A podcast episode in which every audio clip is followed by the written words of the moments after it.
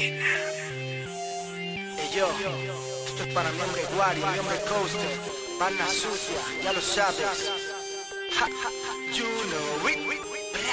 Hey, tú flipas con mi rap en el hood. Yo puntúo 10 en esto con mis nuevas shoes. Brillando bajo el sol como en Hollywood. Pass the joint, un 10 por mi crew. Visto fresco, yo lo pongo selecto Es Superamos el test con un 10 I love this game, no creo que En cuatro días rappers dos falsos pisen mi nivel. Esto es puro fuego para haters. Yo estoy tranquilo en la calle fumando verde. Yo roqueo, me la sudas hater. Sabes que mi rap es un 10, es por mi gente. Es máximo, yo clásico. Me pongo a flipar, me alimento de toyacos. En la calle, un 10 por mi pana 10 por mi flow, ¿quién, quién se lo chana? Es para las calles y barrios 10 Hazles busca vidas, los míos 10 Es para los homies, quiero queen mamis Quemando en tu iPod y en carros fresh Esto es lo más crudo, te parte 10 Críticos y jueces lo saben 10 No te lo esperabas, estamos en portada. Street veteranos puntúan 10 Tiro de mi orgullo, homie, me viene de casta. Sudo de tu fama, vamos, suéltame tu pasta. Basta de tu historia, no hables más bobadas. Tenemos las pruebas en el barrio, no eres nada, solo eres carnaza. Nadie te protege. En la subcultura SV somos reyes. AKA los jefes detrás viene mi cartel. Reconoces a los míos, lo llevan grabado en piel. Fríos como el hielo, sin ley en el juego. 100% de calle, transparentes en los textos. Vendo a tus maestros, no me creo tu cuento. Lo nuestro es muy serio, huellas en cemento. Gigante como el Diego con estilo elegante. Esto es barna sucia, slow speed en el coche. Entro, no hago cola, sin listas ni pases. Matt en Rounders te desplomo KGB. Es para las calles y barrios 10. Hazles busca vidas, los míos 10. Es para los homies, quiero queen mamis. Quemando en tu iPod y en carros fresh. Esto es lo más crudo, te parte 10. Críticos y jueces lo saben 10. No te lo esperabas, estamos en portada. Veteranos puntúan 10.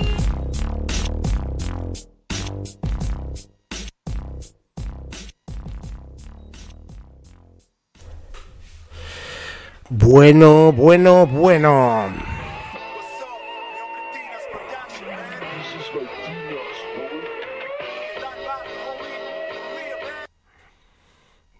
Que dejar esta frase de Cousten.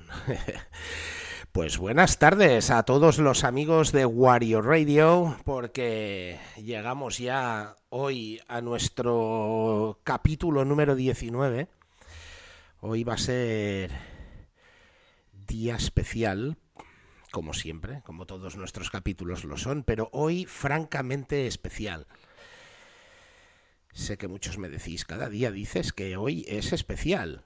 Pues hoy es especial y muy especial, porque tenemos aquí a la que sería probablemente que yo tenga conciencia, porque sí que a lo largo pues de la historia han habido programas de televisión, hay que recordar que, que por allá a los 80 había un programa que se llamaba Tocata, que donde ya llevaban artistas de, de, lo que empezaba a ser ese movimiento hip hop en el, en el panorama español y, pues se llevaban a BZN, se llevaban a Jungle Kings, se llevaron a, a cantidad de, aquellas primeras voces del, del rap español que, que ya surgían. Eh, de hecho, después han seguido habiendo programas y programas, pero eh, corrían las Olimpiadas o el año de las Olimpiadas de Barcelona, cuando aquí en Barcelona ya empezaba a sonar una voz eh, que ya estaba dedicada a aquel universo que para muchos era nuevo, donde no sé si, si, el concepto rap estaba eh, asentado, asentado. Como, como ahora pero eh, probablemente estaba mucho más asentado lo que era eh, el, fenómeno o la cultura hip hop de ese momento. Y esa voz que sonaba ya en ese momento tenía como una forma de cuervo negro que sobrevolaba eh, el panorama de las ondas barceloninas Y evidentemente si hablo de un cuervo negro del 1992, de cultura hip hop, eh, no puede ser otra persona que no sea Jimmy Jiménez Blackcorp. ¿Qué pasa, viejo?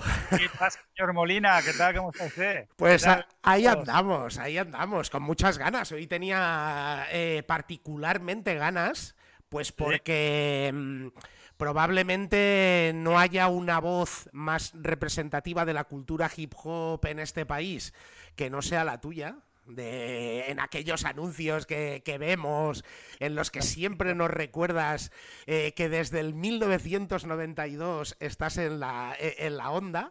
Ondas, sí señor. Y, pues bueno, pues teníamos particularmente ganas de, hablar contigo, de que nos cuentes eh, todas esas batallitas, todo lo que debes haber vivido pues desde el 92, ¿no? Pues primero, la verdad, eh, gracias por invitarme. Eh, tienes que tener en cuenta que también en aquella época de los 90 también te escuchaba a ti. Es decir, Vine, un poco posterior, pero sí, era, era eh, de la generación de los 90, desde luego, más a finales de los 90, pero sí, sí. Sí, sí. Hombre, la verdad, es que ha cambiado, la cosa ha cambiado mucho y, y, tú lo sabes. Fíjate lo que estamos haciendo ahora. Es decir, estamos haciendo ahora eh, una charla por otra vía que no, que no es la radio.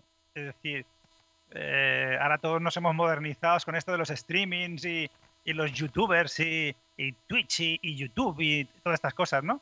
Pero antes las cosas pues hacían pues a través de la radio, que era lo habitual, o si tenías mucha, pero que mucha, mucha, mucha suerte y, y un em, y, alguien que te pudiera meter allí en la televisión. O sea, solamente habían esas dos vías para poder hacer o transmitir ¿no? nuestra cultura hip hop a, la, a la peña, ¿no? Y poder ayudar también, que eso es otra, Aparte, aparte ya no solo eso, sino que alguien se planteara en algún momento centrarse en un fenómeno que sí que nos venía de Estados Unidos, que en Estados Unidos sonaba, pero aquí era muy virgen.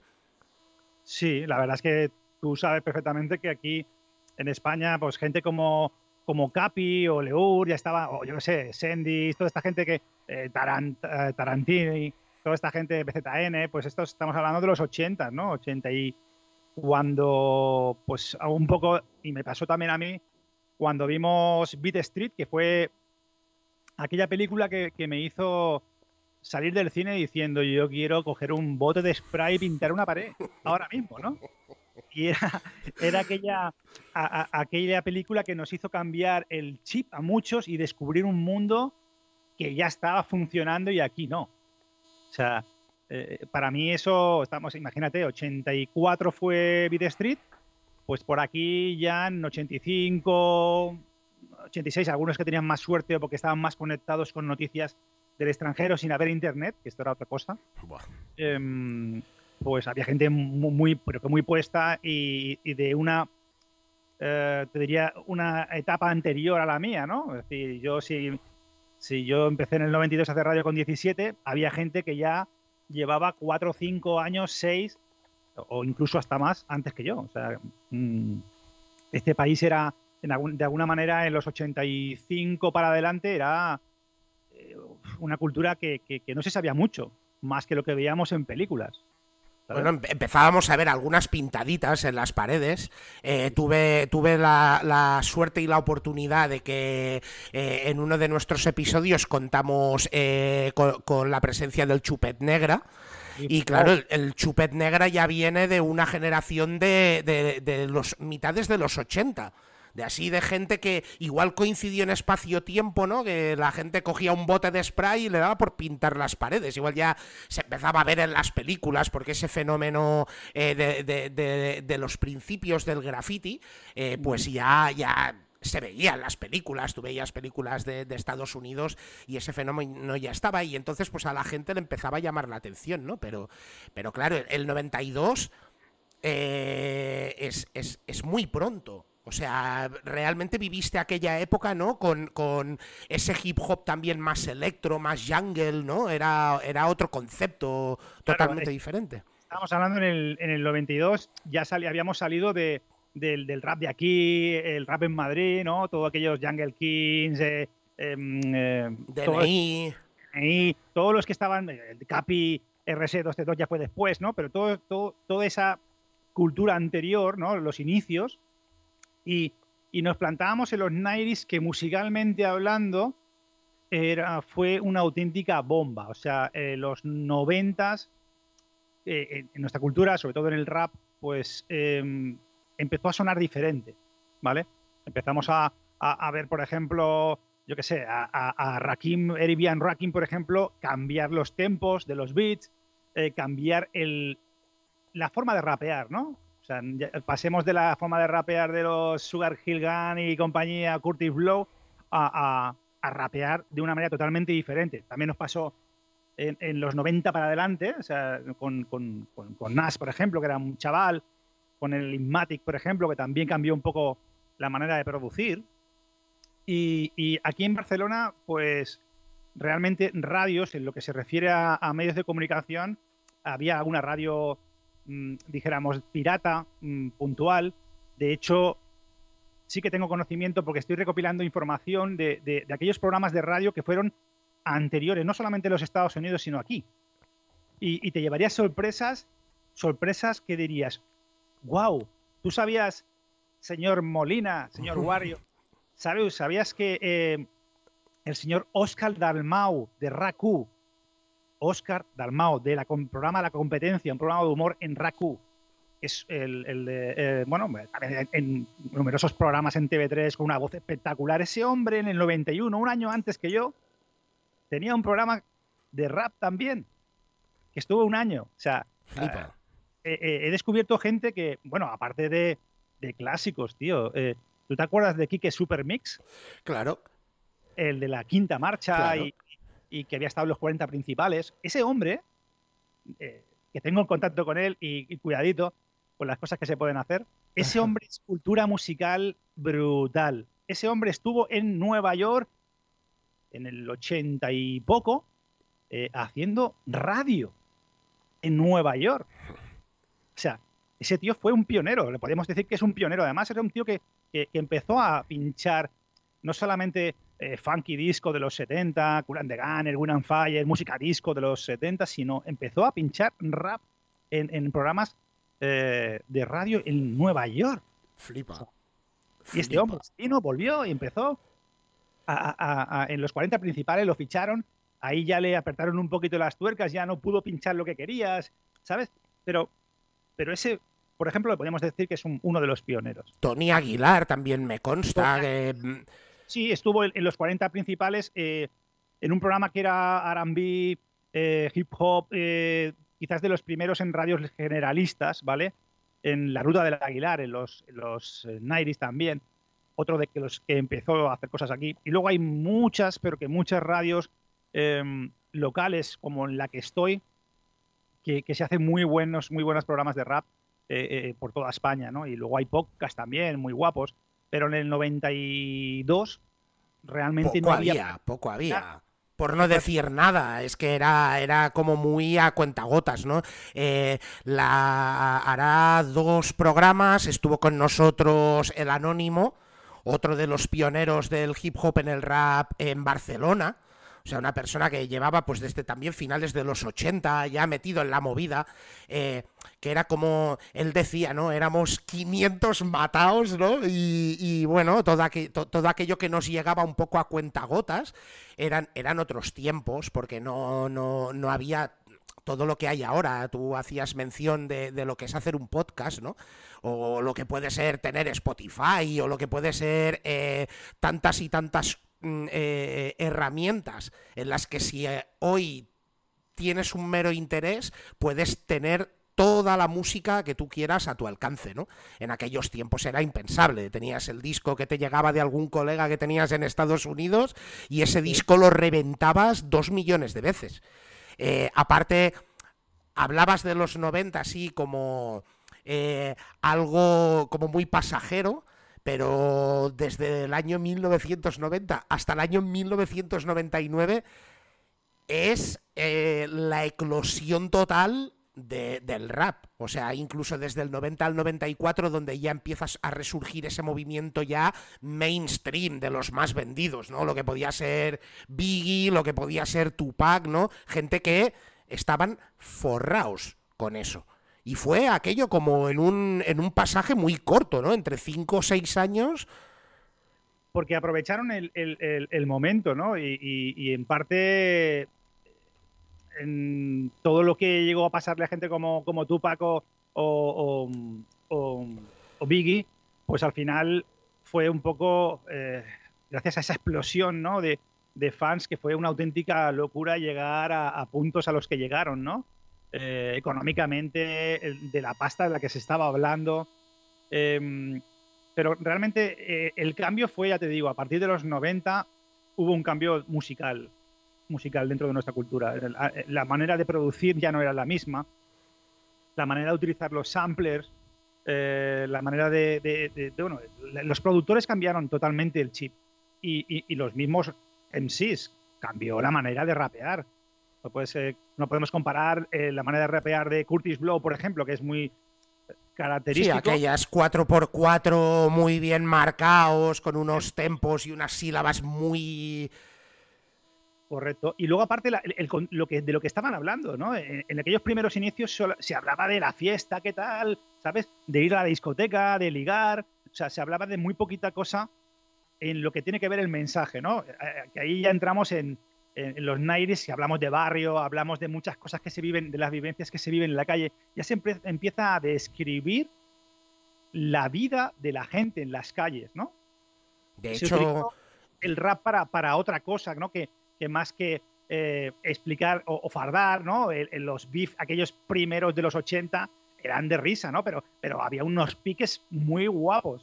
O sea, y, eh, incluso con gente del beatbox, o sea, sea, brutal, ¿no? O sea, pero la cosa cambió en los 90. Musicalmente, totalmente. También igual porque en los 90, eh, y que conste que soy eh, es, eh, a mí me llamó ya siempre de buen principio mucho la atención toda la parte del gangsta rap, ¿no?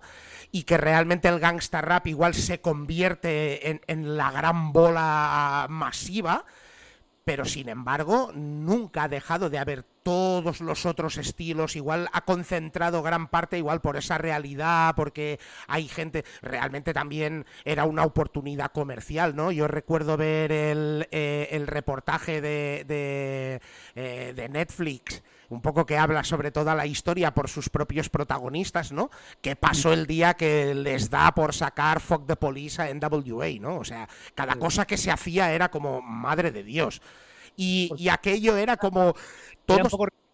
Sí, y todos los artistas decían, hostia, esto se puede decir en una canción. O sea, como que todos lo tenían en la boca, pero nadie igual, pues, eh, se atrevía a soltarlo, ¿no? Y aquellos lo soltaron y fue ya como abrimos el telón y aquí vale todo, ¿no? Aquí vale todo. Eh, eso, eso me pasó a mí cuando, cuando yo por primera vez, y a mucha gente que, mm, raperos de, mm, de, aquellas, de aquellos noventas, eh, noventas y diría ochentas, que mm, hablaban de, por ejemplo, con, con Vico sí, ¿no? Cuando yo escuché por primera vez Vico sí en castellano y dije los primeros temas, ¿eh? los clásicos, algunos de los clásicos suyos, y dije, wow, en castellano mola, tío. O sea, eh, descubres que eso lo puedes hacer tú. ¿Qué pasó? Pues que empezaron a llegar, pues, Jungle Kings, empezaron a llegar grupos que, que, que utilizaron eso, ¿no? Hostia, ¿cómo podemos hacerlo así? BZN, ¿no? Y, nos se dieron cuenta de que en castellano también molaba, que también podíamos hacerlo aquí, en Latinoamérica.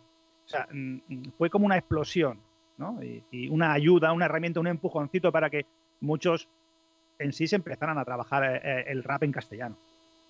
De hecho, eh, bueno, yo siempre digo que es para mí, yo soy consciente, pues que de la misma manera que evolucionó en Estados Unidos, también pues nos pasó en España probablemente eh, el Madrid Zona Bruta fuera así como un poco el NWA español, ¿no? De cuando salió en aquel momento un grupo organizado, todos de negro. Recuerdo aquella portada eh, con, cierto impacto, ¿no? De encima, pues ver a, Frank T o, ver a J mayúscula, ¿no? Las, eh, las poses, toda la historia que era como un hostia. Pero a mí Particularmente lo que me gira la cabeza totalmente es el hecho simple del mucho.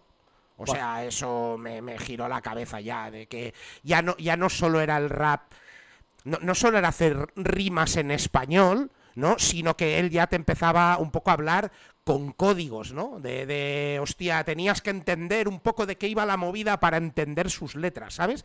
Y eso fue ya lo que me, a mí me, me, giró totalmente la cabeza. Tú viviste aquella época, eh, eh, ¿cómo lo viviste tú?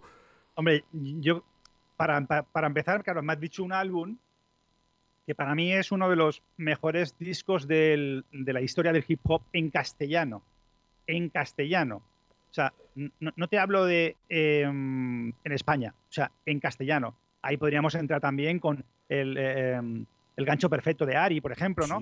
Discos que, cambiaron de nuevo, cambiaron la, forma de hacer rap, ¿no? Ya no solamente en, en, las instrumentales, es que claro, estábamos hablando eh, siete notas, siete colores, estamos hablando Divoso, cuidado, que desde aquí le mando un abrazo muy grande. Totalmente. Uno de los Yo, yo, diría, más importantes miembros con CEMO de ese grupo. Que quede muy claro, mucho muchacho, correcto, para mí es un grande, pero hemos de darle valor a toda esa gente que, que, dieron un cambio y que formaron parte de ese, de, ese, de ese grupo. Yo quiero también dar un reconocimiento especial a lo que fue el Coco en ese disco. Correcto. O sea, todo lo que era un poco Elements, porque Bakari también era eh, tela, las, las, producciones de Bakari. Sí, sí, pero, pero quiero decir que en ese sentido hemos encontrado ahí un grupo, un discazo como El Hecho es Simple, de siete notas de colores, con un combo espectacular, que además muchos de ellos en la sombra, como puede ser Dive o, ¿vale? Pero, hostia. Y los propios, los propios CPV también salían en un, eh, eh, en, un par de temas. Sí, al final es, empezaron a hacerse como unos, unos grupillos de todo el mundo que quería contar con mucho muchacho en aquella época. Eh, todo el mundo quería contar con siete notas de colores en conciertos, en bolos, hacer colabos. Empezó a rular lo que los Yankees estaban haciendo desde hace mucho tiempo. O sea, vamos a hacerlo bien, ¿no? y empezó a sonar profesional. Empezó a sonar que bueno, que muchas eh, discográficas querían contar con ellos, empezábamos con Zona Bruta, con otros, otros sellos, ¿no? Después, ¿no? Pero fue eh, musicalmente una... sí, lo que tú dices, se me explotó la cabeza cuando yo escuché los primeros temas de... Ya, solo como arranca el disco, ¿no?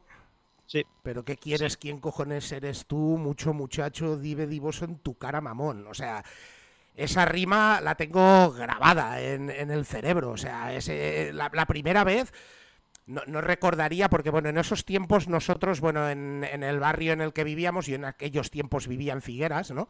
Y en el barrio en el que vivía, pues eh, cada uno tenía un poco, era, eh, cada uno era de su padre y de su madre. Había quien le molaba el rock, había quien le molaba el tecno, había, y bueno, un poco siempre rotábamos, ¿no? De ir al gusto de uno. O sea, me tocó pasar, bueno, por, por cantidad de clubs y de diferentes movidas musicales. Pero en aquel tiempo eh, eh, no recuerdo, no logro recordar cómo, cómo llega aquel disco. Pero que fue como, buah, yo recordaría el momento en el que en el coche mm, poner la cinta de cassette, porque en ese momento eh, para, para, mí era, era la cinta de cassette, y esas rimas se me, me, mataron. Además no era, no era el típico mm, rap, o sea, es que era, o sea, era una mezcla de chulería, eh, vacileo y además, o sea, a veces muchas de, muchas de, esas, rimas no rimaban, ¿no? O sea, simplemente, o sea, está, eh, está, este tío nos está vacilando, pero que bien lo hace el cabrón. O sea, esa es la sensación, joder, ¿no? A mí me pasaba también que seguro que tú lo recordarás, en el 90 y poco, 91, por ahí, hubo un nombre muy importante en el Prat que fue un poco la llave de eh, siete notas, siete colores. Fue la llave a que eh, mucho muchacho, Cemo, vinieran detrás. Un tío que fue un, un, un, adelantado a su tiempo, yo se lo he dicho muchas veces, a Make the Eat Meat. O sea, era un tío adelantado a su tiempo. Este, este hombre ganó el premio Rod Deluxe a los planetas. O sea, en el 90 y poco creo que era. Lo tuvimos en, en Rammanía, lo tuvimos en el, en el programa Rammanía con, con vos ahí en el 92. Y era uno de los tíos que, que fue un poco la llave, ¿no? La, la puerta y el empujón, ¿no? Al rap que se estaba empezando a hacer en el, en el Prat. O sea, eh, para mí me, pare, me, pareció la antesala del Siete Notas, Siete Colores y, y del Hecho Simple. Eh, Ead Mead y Somos Somos porque estamos. O sea, ese, ese disco bueno, tengo, tengo la maqueta que la estuvimos vendiendo en RAM. Además, con los años, luego volví a tenerlo ahí en, en, en Black Or Day, con, hace ya unos años atrás, y le dije, me tienes que firmar la maqueta. Además, la estuvimos vendiendo. O sea, estuvimos vendiéndola en el programa. Venían los domingos la peña a, a, a comprar la maqueta. A comprar la maqueta. O sea, bueno, venían a ver, pero aparte venían a comprarse, a, a comprar esa maqueta, que, que para mí fue, y tú, de, tú mencionabas antes, eh, pues en Estados Unidos eh, probablemente el gran bombazo se da a nivel productivo pues con, con, las bases de Premiere, que aquellos compases, aquellos samples de jazz. Eh, después teníamos en la costa oeste a Dr. Dre, que igual pues le metía más toda la parte del funk convertido al G-funk de, de, de, ese momento. Pues aquí nos pasó pues con Dive, eh, con, eh, nos pasó con Cemo, nos pasó con Bakari. Pero ahí se abre una veda ya y empiezan a ver ya salir grupos de debajo de las piedras. Pero de debajo de las piedras. Aquí eh, probablemente no, abarco a nivel mental ya con todo lo que pudo salir de, en, España, pero aquí en Barcelona eh, y, de do, cada cual un palo diferente. Mira, eh, si, nos, basamos en el, en el Prat, claro, después de siete notas, siete colores o, o EADMEA, si tiramos un poquito para atrás, eh, estamos hablando de, de, de, Mastone, estamos hablando de Socorridos, estamos hablando del mismo Cemo, eh, estamos hablando de, de, muchísimos grupos, no sé, a ver, mmm, es que muchísimos. aquí en Barcelona, o sea, desde, desde, no sé, el demo, por ejemplo. Falsa con, alarma. Arma. O sea, eh, claro, es que además totalmente diferentes, ¿cierto? O sea, estilos totalmente diferentes. También yo siempre he diferenciado el, lo del West Coast, East Coast de los, de los Estados Unidos con, con Barcelona, Madrid. Que hay muchas otras, ¿no? Que hay, que hay mmm, en Sevilla, eh, en Málaga, eh, estilos peculiares y diferentes, ¿eh, ¿no? Y, y, no tampoco no, no, nos podemos centrar solamente en eso. Pero yo siempre, mentalmente, eh, hablaba de del el West Coast sería para mí Madrid y el East Coast ¿Vale? ¿Tú, o sea, no, tú, yo, ¿tú lo consideras así? ¿Considerarías más que la parte del West Coast es la parte Madrid que, que, que no Barcelona, por la playa, un poco... Ya no solamente por la playa, sino por el sonido. Por el sonido, por el tipo de rap que se hace en cada lugar. El, el estilo, la manera de hacer. Yo creo que, eh, independientemente de la playa, que, que, claro, aquí hay playa, en Madrid no, por supuesto, pero mm, independientemente de, de eso, el sonido en los 90 era un poco así. A mí me pareció así, me parecía así. Es decir, yo, yo lo asimilo eso, ¿no? Al Igual yo, porque con que de pequeño ya me flipé mogollón con la parte de la West Coast. Yo, claro. yo qué sé, yo era un flipado, o sea, con todos los respetos para Nueva York, a mí la parte de Queens o, o, no sé, o la parte de Brooklyn ya partiendo de la base de Big Daddy Kane, que para mí wow. también ya hace un gran cambio, ya no a nivel lírico o a nivel eh, rimas, que la hizo, que la hizo, pero aparte ya él convierte un poco el rap ya no solo a nivel eh, léxico o a nivel rítmico, sino también a nivel vestimenta, ¿no? Y. Técnico. y técnico. O sea, eh, Beat Daddy Kane es uno de los nombres, no le voy a decir de los tapados porque no, pero mm, para mí en mi top está Beat Daddy Kane, Rakim, Guru, o sea, hay, hay, más, ¿no? Vi, Pero... vi, una entrevista, vi una entrevista a Jay-Z, ¿no? Que Jay-Z decía que cuando estaban en privado a Big Daddy Kane le llamaba papá. Papasito, sí, papito. Le, llamaba papá.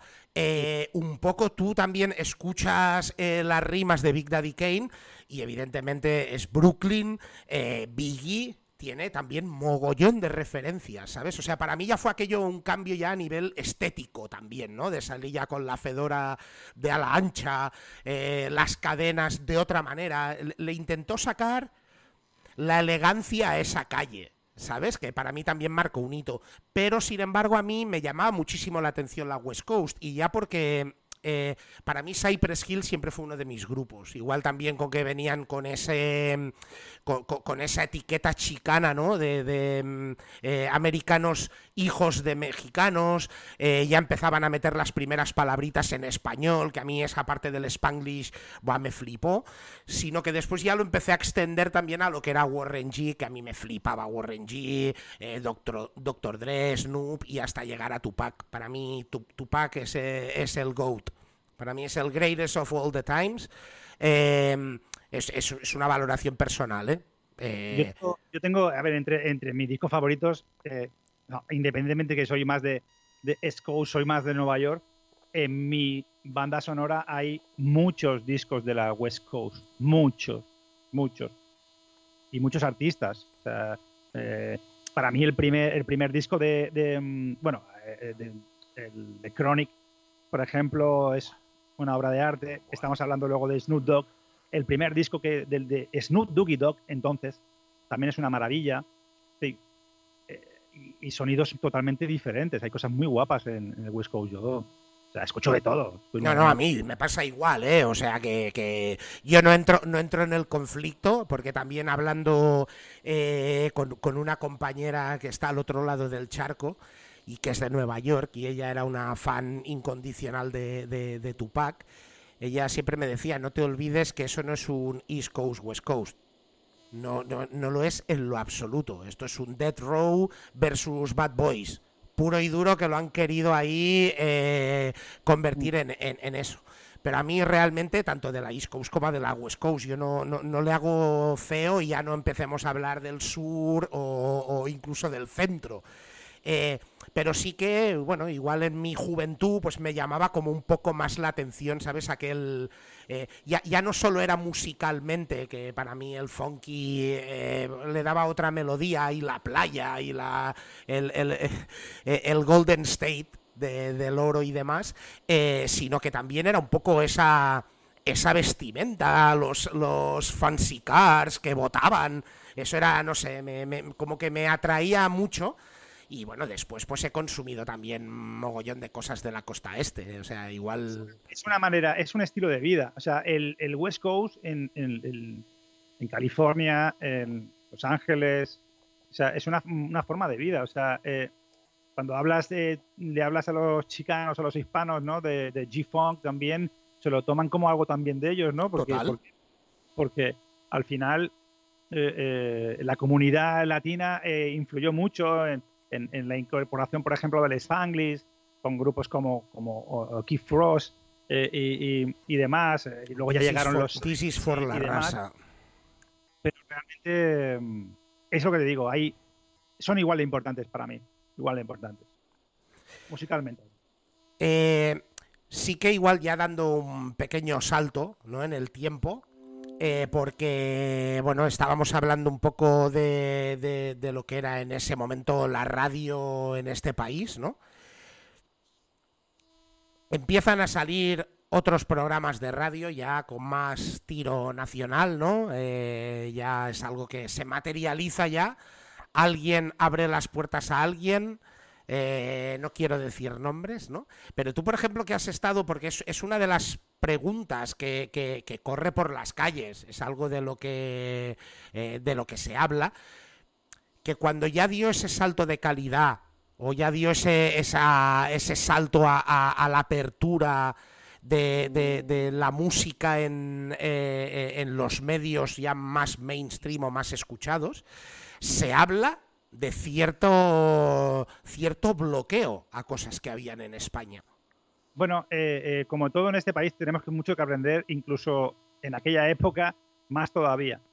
eh, estamos hablando de, bueno, que en España fueron los 40 principales los que eh, en los 90, desgraciada, o sea, en el sentido, yo, yo, siempre he estado en radios locales. Desgraciadamente no he tenido una oportunidad profesional a pesar de, mi trayectoria en ninguna de estas radios, ¿no? Y casualmente también la vida me ha puesto en una radio hoy día de las más importantes locales en Barcelona, que su, eh, una de las personas encargadas de la programación era un ex vieja escuela de los 40 principales que se llama Paco Iglesias, que estaba junto a Fernandisco, eh, eh, Ortega, Juanma Ortega y él. Y yo cuando era chaval escuchaba a ese hombre, casualmente, y me decía, este, este mismo director, em, Paco, Paco Iglesias, me decía, Jimmy, yo sé que tu ilusión es, haber podido trabajar en una radio de este tipo, ¿no? En una radio como esta y poder hacer tu programa en, en una radio nacional como esta,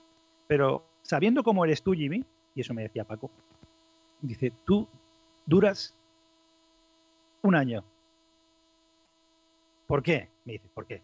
Porque tú... Déjame, déjame respondértelo. Antes, antes de que lo cuentes, porque yo creo que es una de las cosas que, que mencioné a la hora de presentarte del concepto que, puedo tener yo, ya no solo a nivel musical, que nunca me he considerado nada en la música, me molaba el rap, hacía rap, nunca tampoco llamé a las puertas del éxito con el rap.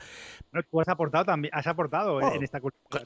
Creo, que sí, pero, pero digo que, tampoco nunca he tenido esa visión artística de mí mismo, de te hablo a nivel usuario, pero para mí una de las cosas que valoro de, Jimmy Jiménez es que nunca te casaste. No sé, igual si, si él se se refería a que probablemente alguien te hubiera dicho qué música poner o de a qué hablar.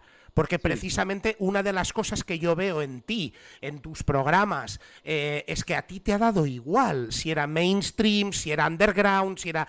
Has hablado del rap de este país. Y era un poco hacia donde yo enfocaba la pregunta, porque corren las calles que aquí durante muchos años se ha hecho boicot a muchas cosas. Hay cosas que en España no han petado a nivel nacional porque no interesaba o porque alguien bloqueaba eh, a esos artistas o esos discos en, los medios. Hmm. Eh, si hablamos de, ese primer programa que hubo nacional, que era La Ruta del Aguilar por Tony Aguilar, que para mí es un gran locutor, ¿vale? Em, bueno, eh, él cuando, cuando yo hacía Rasmanía en, en, Radio Desver, en San Juan Desver, en Barcelona, Rasmanía, con mi hermanito Boss, le mando un abrazo inseparable, compañero radiofónico también en, en Black Corday, aunque ya lleva un tiempo que no, desconectó. Eh, él hacía eh, un programa en el 91, si no me equivoco, en Radio Cornellá. O sea, él vivía en Cornellá, él hacía un programa en Cornellá de esto, ¿no? Entonces, bueno, se presentó a aquel concurso, lo ganó y tuvo esa oportunidad. Eh, a mí me hubiera gustado tener esa oportunidad y haber podido aprovecharlo también, también te lo digo. Pero luego tiene esa otra parte, esa otra parte negativa en el tema de que hablas del, boicot, lo vamos a, lo te voy a desarrollar. Es decir, el programa, ese programa fue también algo diferente, porque empezó a, sonar música que en una radio. Sí, totalmente. No había sonado RB, eh, rap, pero también eran los 40 principales, que quede muy claro. Los 40 principales, claro, tienen eh, mm, discográficas que pagan un dinero para que sus discos suenen ahí. Exacto. Por lo tanto, ese, ese tracklist que podía hacer sonar eh, Tony Aguilar, no sé qué porcentaje eh, fuera mm, del que te impone la radio, que creo que un 80%, un 90%, por decir al principio que le dieran un poquito de flexibilidad, y el resto, ¿qué? Entonces, sí que es verdad que muchos grupos no sonaron, muchos grupos del underground en España no han sonado en la ruta del Aguilar. Y de hecho, también tuvo mucha polémica porque también le dieron mucha castaña ¿no? a, Tony Aguilar. También por eso, ¿no? y, tú mencionas, y tú mencionas a Tony Aguilar. Yo hago extenso a emisoras posteriores que después han hecho programas eh, a nivel nacional. Sí, pero pasa que a nivel, a nivel nacional, eh, muy pocos. O sea, a nivel nacional, quien lo petó eh, a su manera y con su contenido fue la Ruta de Aguilar en, general, ¿eh? es radio generalista, en los 40 principales, en los 90, cuando empezó todo, cuando todo estaba eh, explotando, ¿no? musicalmente hablando, con los grandes grupos españoles. eh, y underground. Yo me movía un poco posterior en el tiempo, ¿eh? pero, pero, pero, pero te compro pero- esa definición. ¿eh? Pero después, después de eso, realmente vinieron, eh, han habido muy pocos programas eh, que se mantuvieran en una radio de este tipo. O sea, yo creo que yo no recuerdo ninguno después de la ruta del Aguilar. Bueno, después vino el rimadero, ¿no? Sí, pero el rimadero ya estamos hablando de radio, de Radio 3, o ¿me entiendes? Bueno, Radio Nacional de España. sí, sí. Es Em- un- era, em- empresa pública, donde las haya. era uno de los programas que, que- que estuvo más tiempo eh, en una radio generalista, pero a partir de ahí, cero. O sea, cero. Pocas y programas en radios locales o piratas. Cero. Apoyo nulo, cero. O sea, el- las grandes eh, empresas de radio no quieren pinchar rap porque creen que no es comercial. Se equivocan. Se equivocan. Bueno, también se equivocan porque yo creo que también una de las claves que, que hablabas de, de un poco cómo está montado el negocio, por ejemplo, en los 40 principales, es que desde mitad de los 90, ya, ya, ya no quiero ni siquiera tirar antes de la mitad de los 90, pero en la mitad de los 90 el rap ya era la música más vendida de Estados Unidos. El top 20 o el top 40, lo que era el American Top 40, probablemente el 60% ya era rap. Sin Mm. embargo, aquí nos llegaba aquel típico programa de los sábados del American Top 40 y no salía absolutamente nada de rap. Nos convencían que lo que vendía eran los Red Hot Chili Peppers. Sí, bueno, pero eh, era, era, eran los 40 principales. Sí, pero, Eh, o sea, pero al final, el, el contenido o la línea editorial que tiene eh, eh, este tipo de radio es esa. Ahora hay eh, los 40 Urban. ¿Urban qué? sí.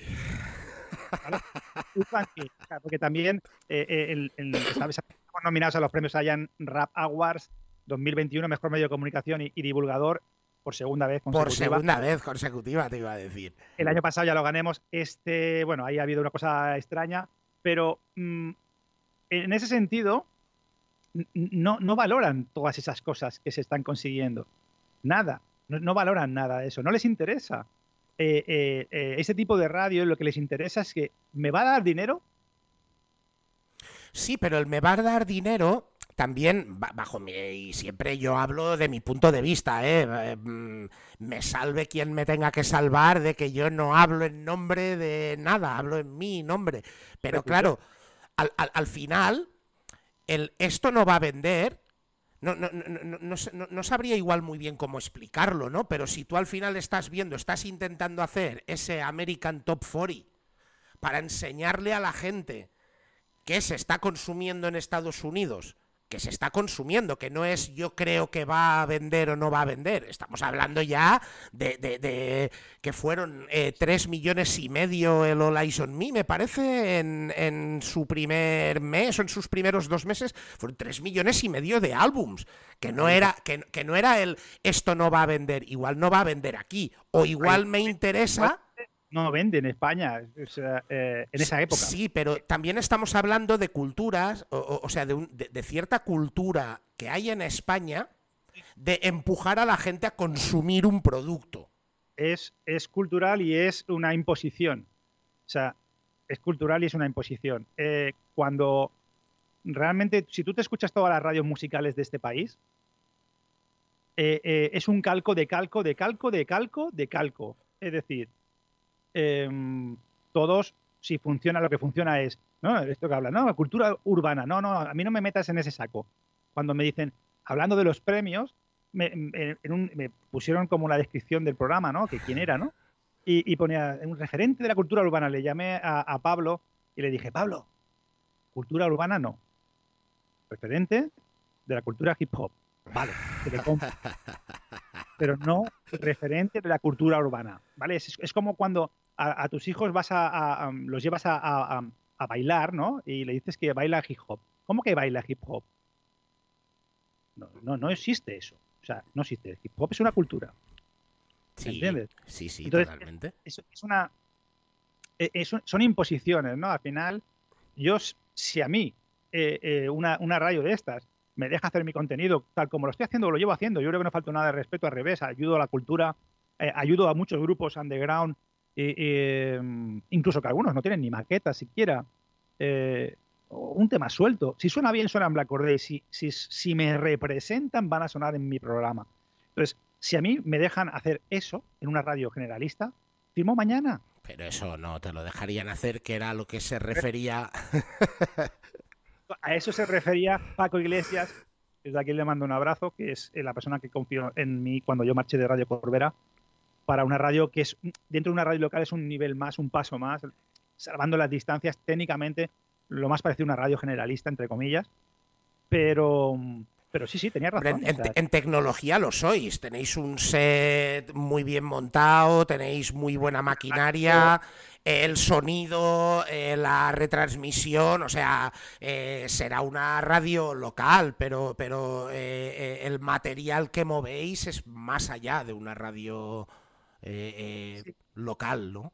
Yo, siempre yo digo que, Radio San Feliu, que es donde estamos, una radio local, es la capital del, de Barcelona, del Barrio Bregat, perdón, eh, San Feliu de Llobregat en Barcelona. Es una radio local, pero a un nivel, mm, mm, salvando las distancias, de nuevo, lo, lo repito, eh, lo más parecido a los 40 principales técnicamente.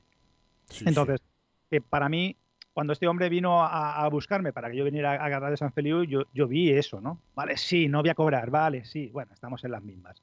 Pero, mmm, hostias, eh, damos un paso más, eh, además, un tío de radio que, yo lo escuchaba cuando era chaval. Joder. es que en, los, en los 80, o sea, en los 90 hubieron gente como Joaquín Luqui, que a mí me lo flipaba. Eh, me, me, molaba mucho Juanma Ortega, me molaba mucho Paco Iglesias. Lo escuchaba cuando era un chaval. Yo se lo dije, tío. Hostia, es que yo te escuchaba, tío. Y que te venga y digo, yo quiero que estés en mi radio, tío. Claro, e, es, es algo, es un honor. Entonces, si a mí eh, los 40 principales me dieran esa oportunidad, por decir algo, te hablo de los 40 por decir cualquier radio generalista que apostara por un programa como el mío. O sea, es que si tú me dejas hacer mi contenido eh, de la manera que yo lo suelo hacer, firmo mañana, ahora, ponme la hoja ahí, un boli y te firmo ahora. Perderían dinero y no por ti, sino por la música eh, que, te representa. Bueno, pero es que a lo mejor, a, lo mejor, es que el tema es pensárselo, decir, ¿por qué no da dinero? a, día de hoy, mira, hablabas de la cultura urbana, a mí sí que me gusta ya amplificar a la palabra cultura urbana, un poco representando a todos, todos los, invitados que venís a, a, Radio, em, el hecho de que el hip hop es esa cultura de los cuatro elementos, y a día de hoy para mí ha trascendido. Eso es, lo que genera la cultura urbana, ¿no? A día de hoy eh, podemos meter dentro de esa cultura urbana que para mí es muy hip hop, pero a la vez no formaría parte de la cultura hip hop, ¿qué sería el baloncesto de calle, por ejemplo. Sí, pregúntale, pregúntale a mi hermano Bobito García. Sí, sí. pregúntale a Bobito García. Sí, sí. Es, eh, es, otro capítulo aparte, ¿eh? si quieres luego hablamos de, de eso que, construyó Bobito, Estrechan Bobito. Pero ese hombre, aparte de locutor de radio, era un monstruo, es un monstruo del, del, street basket. Sí, sí. Hace festivales, ha hecho mm, eh, documentales, eh, hace festivales de street basket por todo el mundo. O sea, eso forma parte también. Hablo también del skate, por ejemplo. El skateboard es otra parte que después también tiene su connotación punk rock y demás, pero también para mí representa, o sea, no, nadie puede concebir un skate park en Estados Unidos sin uno de los elementos fundamentales de la cultura hip hop, que es el graffiti. Y la banda sonora. Y la banda sonora. Ponerle una banda sonora allí eh, en el skate park, ¿no? O sea, está claro, o sea, que son elementos de, de, la calle. Que se han ido anexionando o han hecho más grandes igual la cultura hip hop, ¿no? Correcto, porque el, cuando hablábamos de esto, en los 70s, cuando empezó todo esto, con Hulger y compañía, ¿vale? O sea, eh, eh, eh, no tenían otra cosa que hacer, la calle era el único sitio donde ir. O sea, en la cancha de básquet, la gran mayoría de edificios en, en, el, en el Bronx era tienen un parque interno. Cancha de básquet, un parque con su cancha de básquet, era el único sitio donde ir y en verano reventar, reventar eh, la, toma de agua y, y, pegarse unos baños. Ese era el, único sitio donde podían estar en la calle. O sea, es lo único que podían hacer en aquella época. Entonces todo eso se ha ido sumando a, esta cultura y sí que es muy amplia, ¿no? Pero sí que es verdad que lo del urbano que soy un poquito propenso a. ¿sabes? Pero porque tú representas la, la old school, tío. O sea, estamos hablando aquí de uno de los pioneros de la radio hip hop de este país, pues cómo no. O sea, es, es un poco esa resistencia que tenemos a, a, todo ese cambio que ha habido ahora, ¿no? Sí, no, lo que pasa es que tampoco, tampoco soy el, el, el, eh, el old school, como le llaman algunos, o el vieja escuela que, es un talibán, ¿sabes? Que, ¿sabes? Que de estos conozco algunos que, tú también los conocerás. O sea, no, no, se puede ser cerrado de mente, ¿no? De miras, ¿no? Al revés, nuestra cultura nació para ser abiertos. De hecho, de hecho, ¿tú, tú qué piensas un poco de hacia dónde ha volcado, hacia lo que es actualmente? Porque antes hablábamos que si en las radios eh, no querían apostar por algo que no pagara por ser puesto, Quiere decir que ya automáticamente en el, en el quién es quién, ¿no? Ya tumbabas así fotillos del 75% de, de, la gente que hacía rap en este país, ¿no? Y te quedabas con los que igual pues estaban en un sello, generaban algo de dinero y podían permitirse el lujo de... Pero es que después en otros medios, y que conste que estoy hablando igual o de gente a la que conozco o de gente a la que respeto, porque ante todo eh, cuando hablo de este tipo de, cosas, eh, lo hablo con todo el respeto del mundo. O sea, soy una persona que después me tengo mi gusto musical. Puede haber personas con las que no comparta mi gusto musical, pero eso no quiere decir que no respeto por lo que hacen, por cómo lo hacen y por, la, por lo que colaboran también en hacer grande esta cultura, ¿no?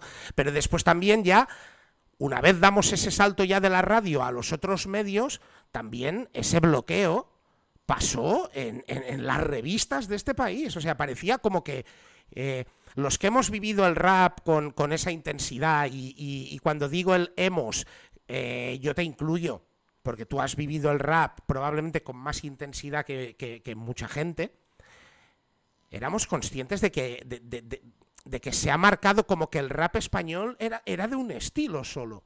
¿No? Era como el hardcore rap y el resto como que no existía, ¿sabes? E, es como, no sé. Sí, yo creo que aquí habría que, dos, varias cosas. Uno, habría que preguntarle a Tony Aguilar por qué dejaron de hacer la ruta del Aguilar. ¿Por qué, ¿Por qué sus jefes dejaron de confiar en ese programa? ¿Me entiendes? Eso es una pregunta que habría que hacer. Es decir, ya no, era, ya no les interesaba, ya no vendía. O sea, entonces, y, y, lo demás, y lo demás que tú que, comentabas, pues eso, la verdad es que es triste que, en nuestro país, con los grupazos que, hemos tenido y seguimos teniendo, porque hay que rascar y si rascas ahí, sabes que hay, que hay gente que hace muy buen rap en, en España. Brutal. En estas alturas, y, pero hay que buscarlo, hay que hacer como hacíamos antes, tío. ¿Te acuerdas que hacíamos para saber conocer grupos? Era cuando comprabas un vinilo, buscabas las, las featuring, buscabas las colabos para sacar más nombres. ¿Quién es este tío? ¡Hostia, cómo mola! ¡Hostia, mira, a ver quién es! Y lo buscabas y, si podías te comprabas el, siguiente disco porque te había molado la colabo de... O sea, así descubríamos nosotros eh, eh, otro, otro mundo, ¿no? No era solamente eh, em, Eric Racking, ¿no? Eh, había muchas más cosas, ¿no? Y, y, con los años, sí que es verdad, aquí detrás ahora no tengo la iluminación totalmente acabada del set. Se ve, se te ve ahí el de la Soul. Hay algunas cositas de Eribian Raki.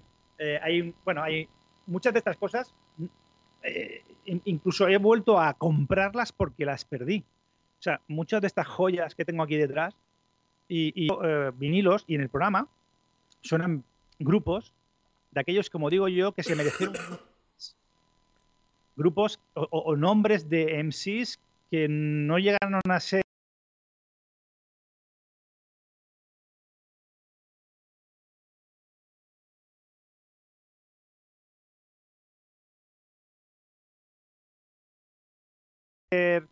lo que se merecía, ¿no? Y, en eso, pues a mí siempre me ha molado dar, dar, darle visibilidad, ¿no? A este tipo de, de MCs o de, o de artistas. Y en este país, a veces lo que hacemos es todo lo contrario, ¿no? O sea, olvidarlos, ¿no? O sea, no dar oportunidades.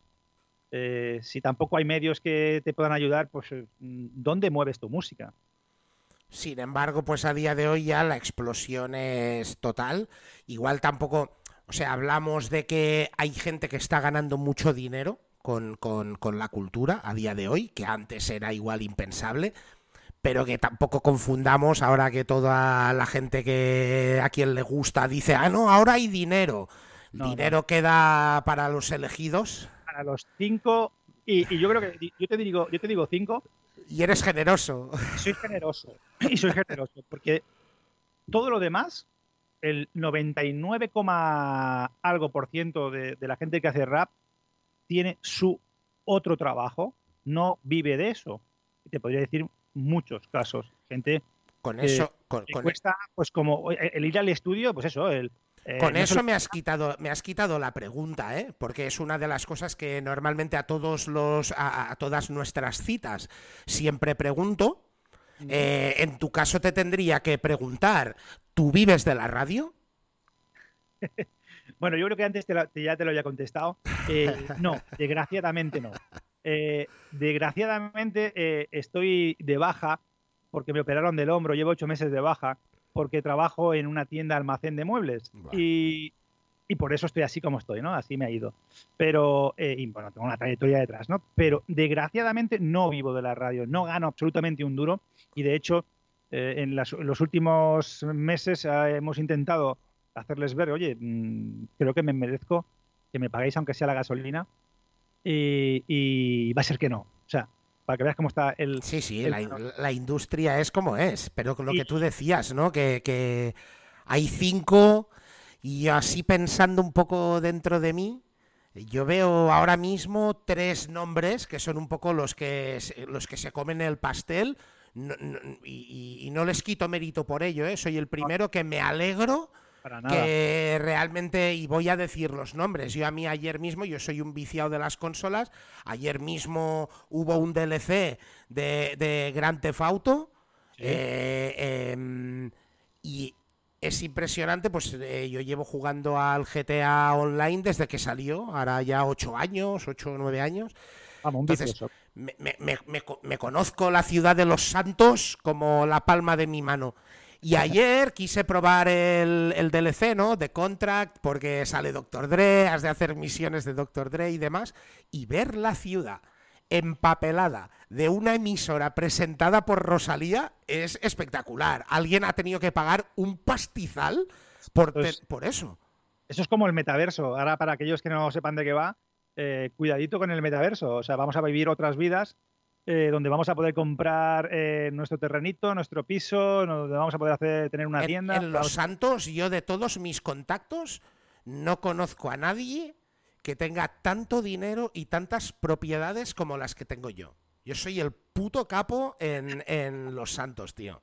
Hostia, pues eso, eso tiene nivel. Ojalá pudieras ganarte dinero con eso. Es lo fíjate que sencillo, ¿no? En la frase. O sea, ojalá puedas ganarte la vida con lo que haces. Imagínate, o con la música, pero eso ya no me ha pasado en los videojuegos, a mí me ha pasado con la música. Pero en general, en general. O sea, yo te hablo, ojalá podamos vivir de aquello que nos, que nos gusta, ¿no? Eso es muy complicado. Es muy complicado. Eso es Entonces, muy complicado. eh, hay que seguir trabajando. Yo, si, si, si, si por esto fuera, o sea, por, si por el tema de dinero fuera, yo ya me hubiera, mm, me hubiera pirado, hubiera dejado esto hace ya 8 o 10 años. O sea, pero me cuesta, porque soy, llámame romántico, yo eso de meterme en un estudio eh, a lo largo de la semana, eh, meterte con todo el tema de trabajo, familia y demás, te met- yo me meto en el estudio, tío, y, y Desconectas, ¿no? Sí. Y olvida todos los problemas de la semana. entras en tu, en tu mundo, ¿no? En mi, en mi templo, como decían algunos, ¿este es tu templo, Jimmy? Sí, sí, esto, esta es mi casa. O sea, yo es ponerme los cascos, ponerme dentro, de, dentro del estudio y, ya está. O sea, entonces, son vías de escape que profesionalmente no, no me traen económicamente nada. Pero sigo trabajando para que algún día de estos, a pesar de mis 47 años, eh, un día de estos pueda conseguirlo.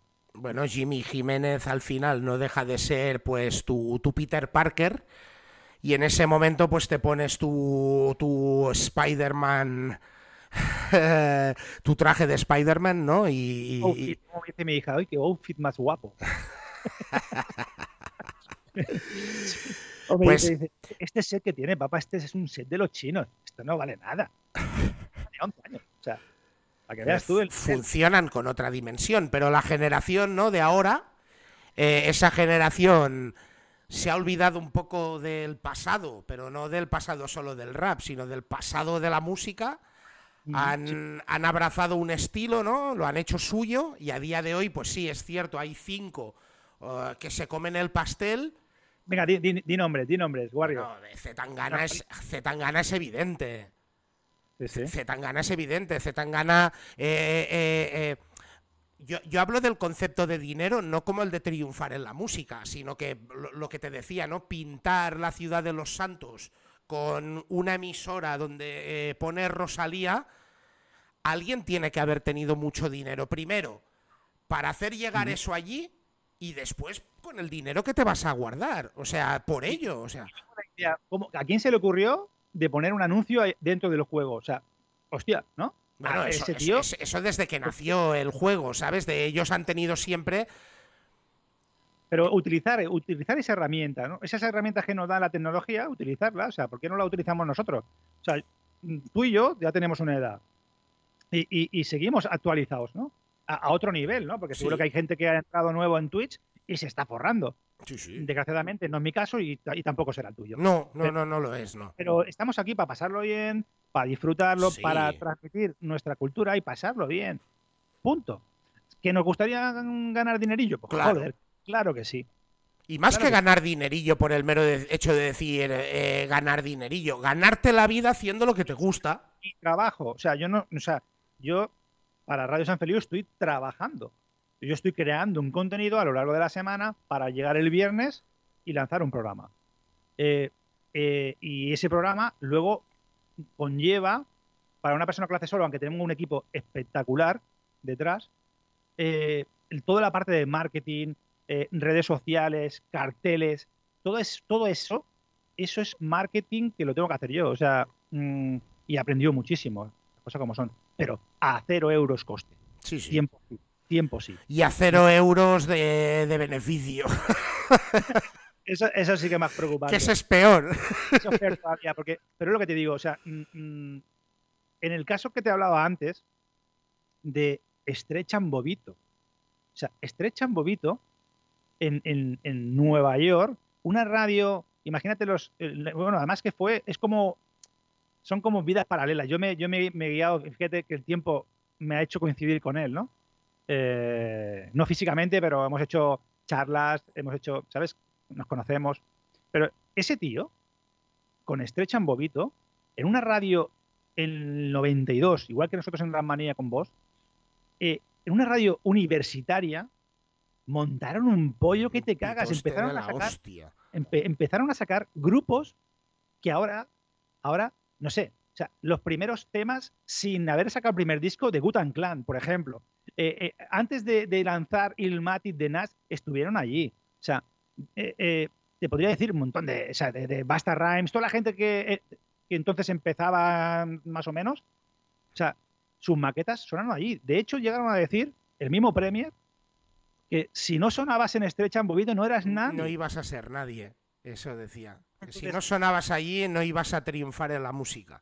Sí, entonces es lo que digo. Pero eh, eh, pregunta, pregunta en, en Nueva York por Stretch and Bobit. Pregunta. Que es- es- e- era, el- era el mainstream siendo lo más underground que había. ¿A quién, o sea, quién no conoce a Stretch and Bobito y quién no va a valorado el trabajo de Stretch and Bobito? O sea, es que es indiscutible. E- En este país, ¿qué quieres? ¿Qué quieres que hagamos? O sea, no, no, o sea, cuando, cuando gente de, los Estados Unidos habla contigo y valora tu trabajo, que a mí me llena, no sé, estar hablando con, con, con, con Tila Rock, por ejemplo, que también tengo muy buen contacto con él, o con, o con el mismo Curtis Blow, que cuando estuvimos, cuando estuve en, en Universal Hip Hop Museum colaborando, hicimos una sesión para, para su radio y demás, eh, eh, estuve haciendo una sesión eh, con gente como, como eh, DJ JCJ, eh, Africa Island, eh, o sea, Curtis Blow, Ice-T, o sea, dices, ah, ¿no? O sea, con gente como esta te valoren, hostia, lo, lo que está haciendo Jimmy en España, ¿no? Y aquí, eso es lo, lo que no somos profetas en nuestra tierra. No, no. Eh, o sea, es indiscutible la labor de gente como Strechan Bobito y nadie se lo discute allí. Y aquí lo valoramos. los que, los que llevamos tanto tiempo en esto, sabemos el valor que tiene esa gente en la cultura hip hop. Pero aquí es, eso es imposible. Imposible. Porque siempre estamos, hemos estado, los medios de comunicación, los que hacemos radio, hip hop en este país, hemos estado siempre, desgraciadamente, en la sombra. Pues tú me decías nombres, eh, mencionaba lo del caso de Rosalía, el caso de Zetangana, una persona que en la Gran Vía de Madrid tuvo empapelado eh, el, edificio más emblemático con la presentación de su disco. Para mí es otro. Y después, igual no a ese nivel, aunque poco a poco va llegando, porque también ha entrado ya en el mundo de los videojuegos, siendo el primer español, antes que Rosalía con la parte del GTA, que eso salió ayer. Eh, ya en el FIFA 2021 ya sale el Morat. Sí, yo, a ver, yo por ejemplo en mi programa no he pinchado nunca nada de... Del Morat. no, ni de Zetangana, no. Hicimos un especial en el que hablábamos cuando él entonces estaba en, eh, como crema. Sí. ¿Vale? Eh, entonces eso sí que me molaba, ¿no? Lo que, lo que hacía, eso me, me, me molaba muchísimo es un cambio radical ¿no? del concepto de, su música, pero lo respetamos, lo respeto. Pero mm, Morat no, pero es un tío que está en todos los, en todos los araos. Personalmente, mm, no me encaja, pero también, bueno, hablamos del hincho y grupos, gente así que, que tienen otros estilos, ¿no?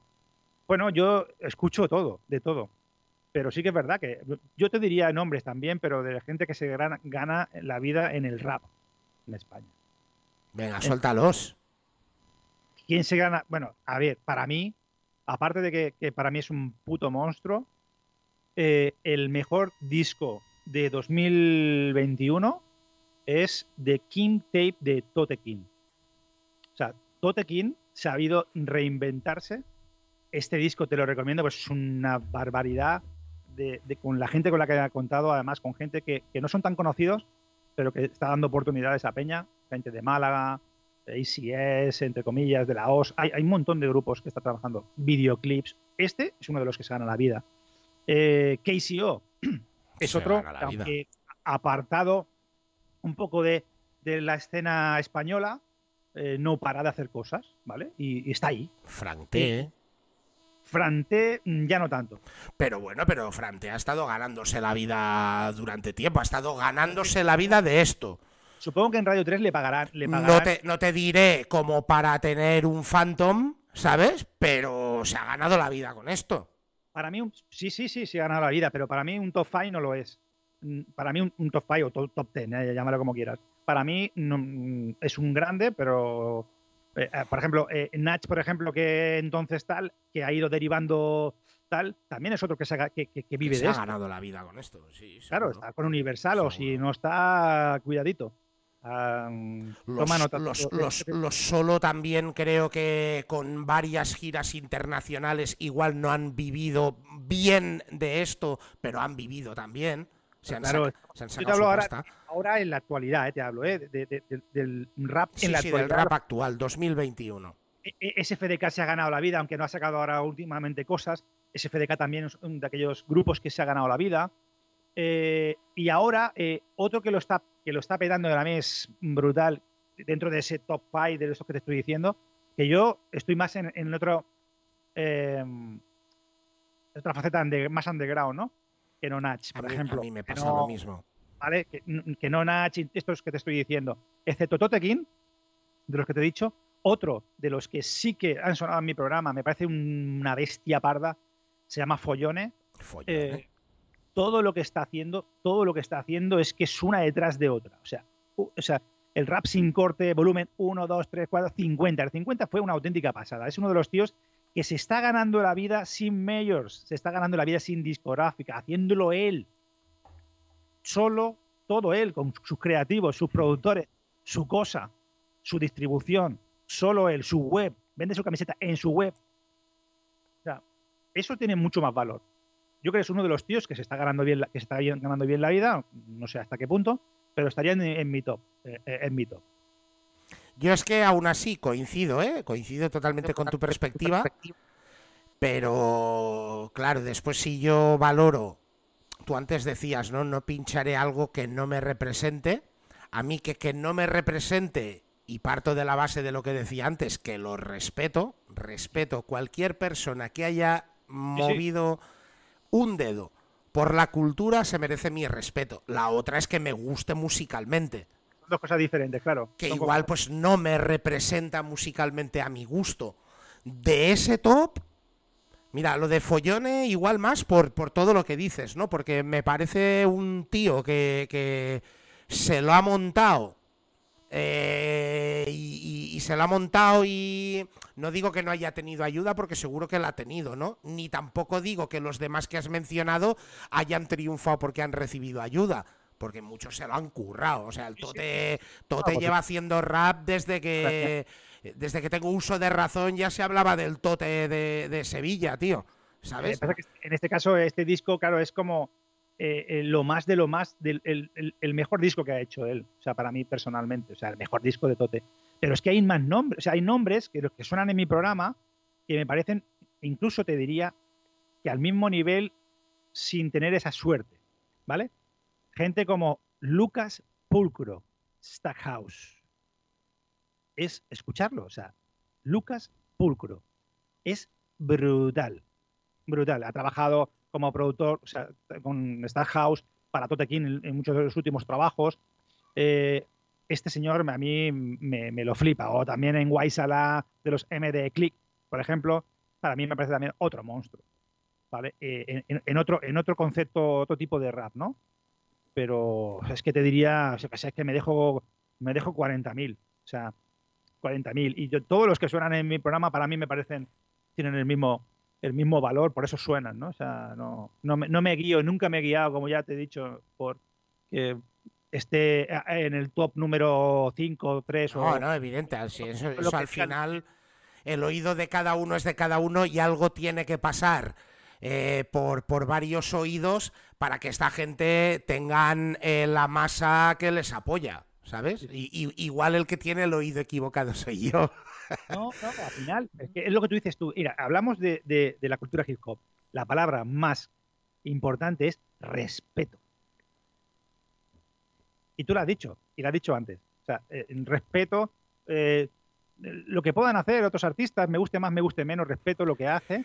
Otra cosa es que me Sí, sí, y, y es muy romántica esa palabra pero después yo también puedo explicar vivencias que en lo opuesto no siempre he encontrado respeto. No, no, no, no, no. Y yo, mira, dentro de lo que cabe, siempre he dicho que tuve la suerte, probablemente, de estar, de representar lo que representaba y que lo que representaba estaba considerado igual como una serie B dentro del rap español que tuve la posibilidad de conocer a la gran parte de, artistas de la cultura que sí que me gustan y eran los que precisamente igual pues no se ganaban la vida con eso, ¿sabes? Y representábamos un movimiento, ahí sí que me incluyo, porque en esos tiempos pues estaba en el Trip, que era la tienda estandarte de la cultura y de, eh, de, cuando vestíamos anchos. No había tienda en España mejor que el Trip, porque no la había. Sin embargo, después tú escuchabas los comentarios, y no solo hablo del público, hablo de comentarios de artistas bueno, que se creó todo aquel movimiento de no apto para las gorras planas, por ejemplo, del pantalón cagao. Eh, era, éramos un poco siguiendo la tendencia que nos llegaba de Estados Unidos, que encima llevábamos la etiqueta de los pijos del rap por lo que podía costar esa ropa, ¿no? Como que el rap español se encasilló en que me perdonen, ¿eh? es mi definición partiendo de la base que tengo todo el respeto por lo que he dicho, pero como un rap carrilano. ¿Sabes lo que te quiero decir? Donde no te importaba ponerte unas zapatillas rotas o cuanto más rotas o cuanto más punky fuera, más, más, lo petaban, ¿no? Más, mm, con más siete del mundo. O sea, o sea, mm, o sea, al final es, bueno, ir lo más cómodo posible y con aquella ropa que te hace sentir bien. O sea. Pero lo que más me jode, Jimmy, es que actualmente llámalo la revolución, porque tú has dicho los nombres que yo he dicho igual no representan lo que sería la cultura hip hop, pero pueden representar perfectamente la cultura urbana o hacia dónde ha derivado gran Sí. parte, porque en Estados Unidos el trap actual y que conste que ya decíamos la semana pasada que para los que quieran eh, ser un poco más estudiosos, que busquen dónde nace el trap, dónde nace el drill, que no nace en Albacete eh, el año pasado. No, no, va a ser que no. Pero sí, sí. Y ahora no hay nadie que se atreva a subirse a un escenario, que se atreva a hacerse una foto, que se atreva a sin llevar igual un Hardwood Classic, una New Era o ¿sabes lo que te quiero decir? Sí, sí. Bueno, eh, eh, están eh, utilizando también aquellos, aquellas eh, maneras de, de hacer de los 90s que también le puedan representar a ellos. independente- Bueno, representar a ellos cuando tú has cuando tú has movido o has movilizado un movimiento no apto para gorras planas, yo nunca lideré ni formé parte de un colectivo eh, con una palabra que utilizábamos nosotros para definir el otro rap, ¿no? Que era nunca dije no al rap mochilero, ¿sabes? Porque vería absurdo que si a día de hoy me da por seguir esa tendencia haber formado parte de aquel colectivo, ¿sabes? Entonces, subirte al tren cuando te interesa, Ya, ya, sí, para sí, mí pues- es como un poco, pues ya no es lo que te represente, es que te has subido en el tren de lo que mola, tío, o que te molaba y no querías hacer en ese momento.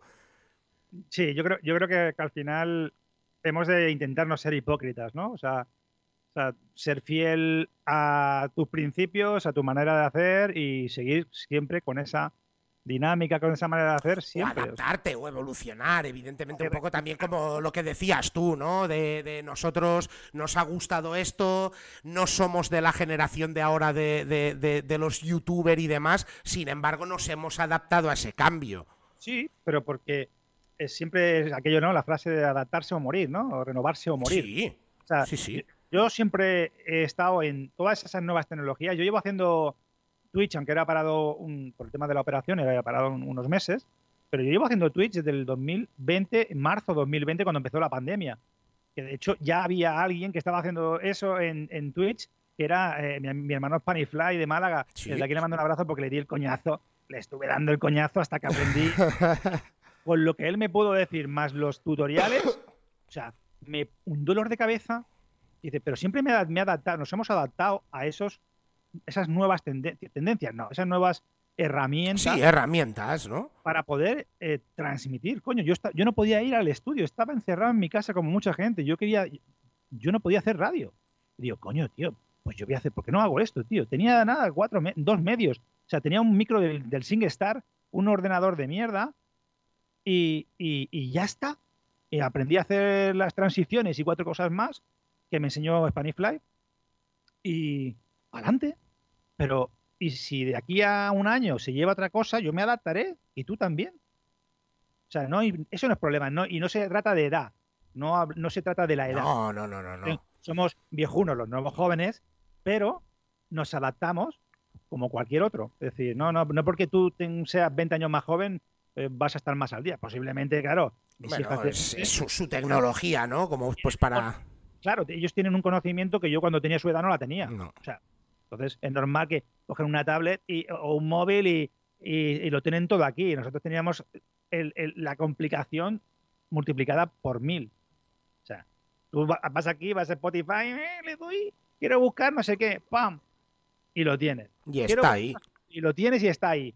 Tú tenías que ir ahí, a irte a una tienda a buscarte un vinilo si lo había y gastarte la paga que tu padre si te daban ¿eh? y los ahorros para ir a comprarte un disco y ir a Barcelona. No podías ir a cualquier sitio. O hincharte a casetes para que te los grabaran tus colegas que igual habían comprado el disco. Pero, pero esa era, la- esa era eh, el internet de entonces. ¿no? Oye, pásame.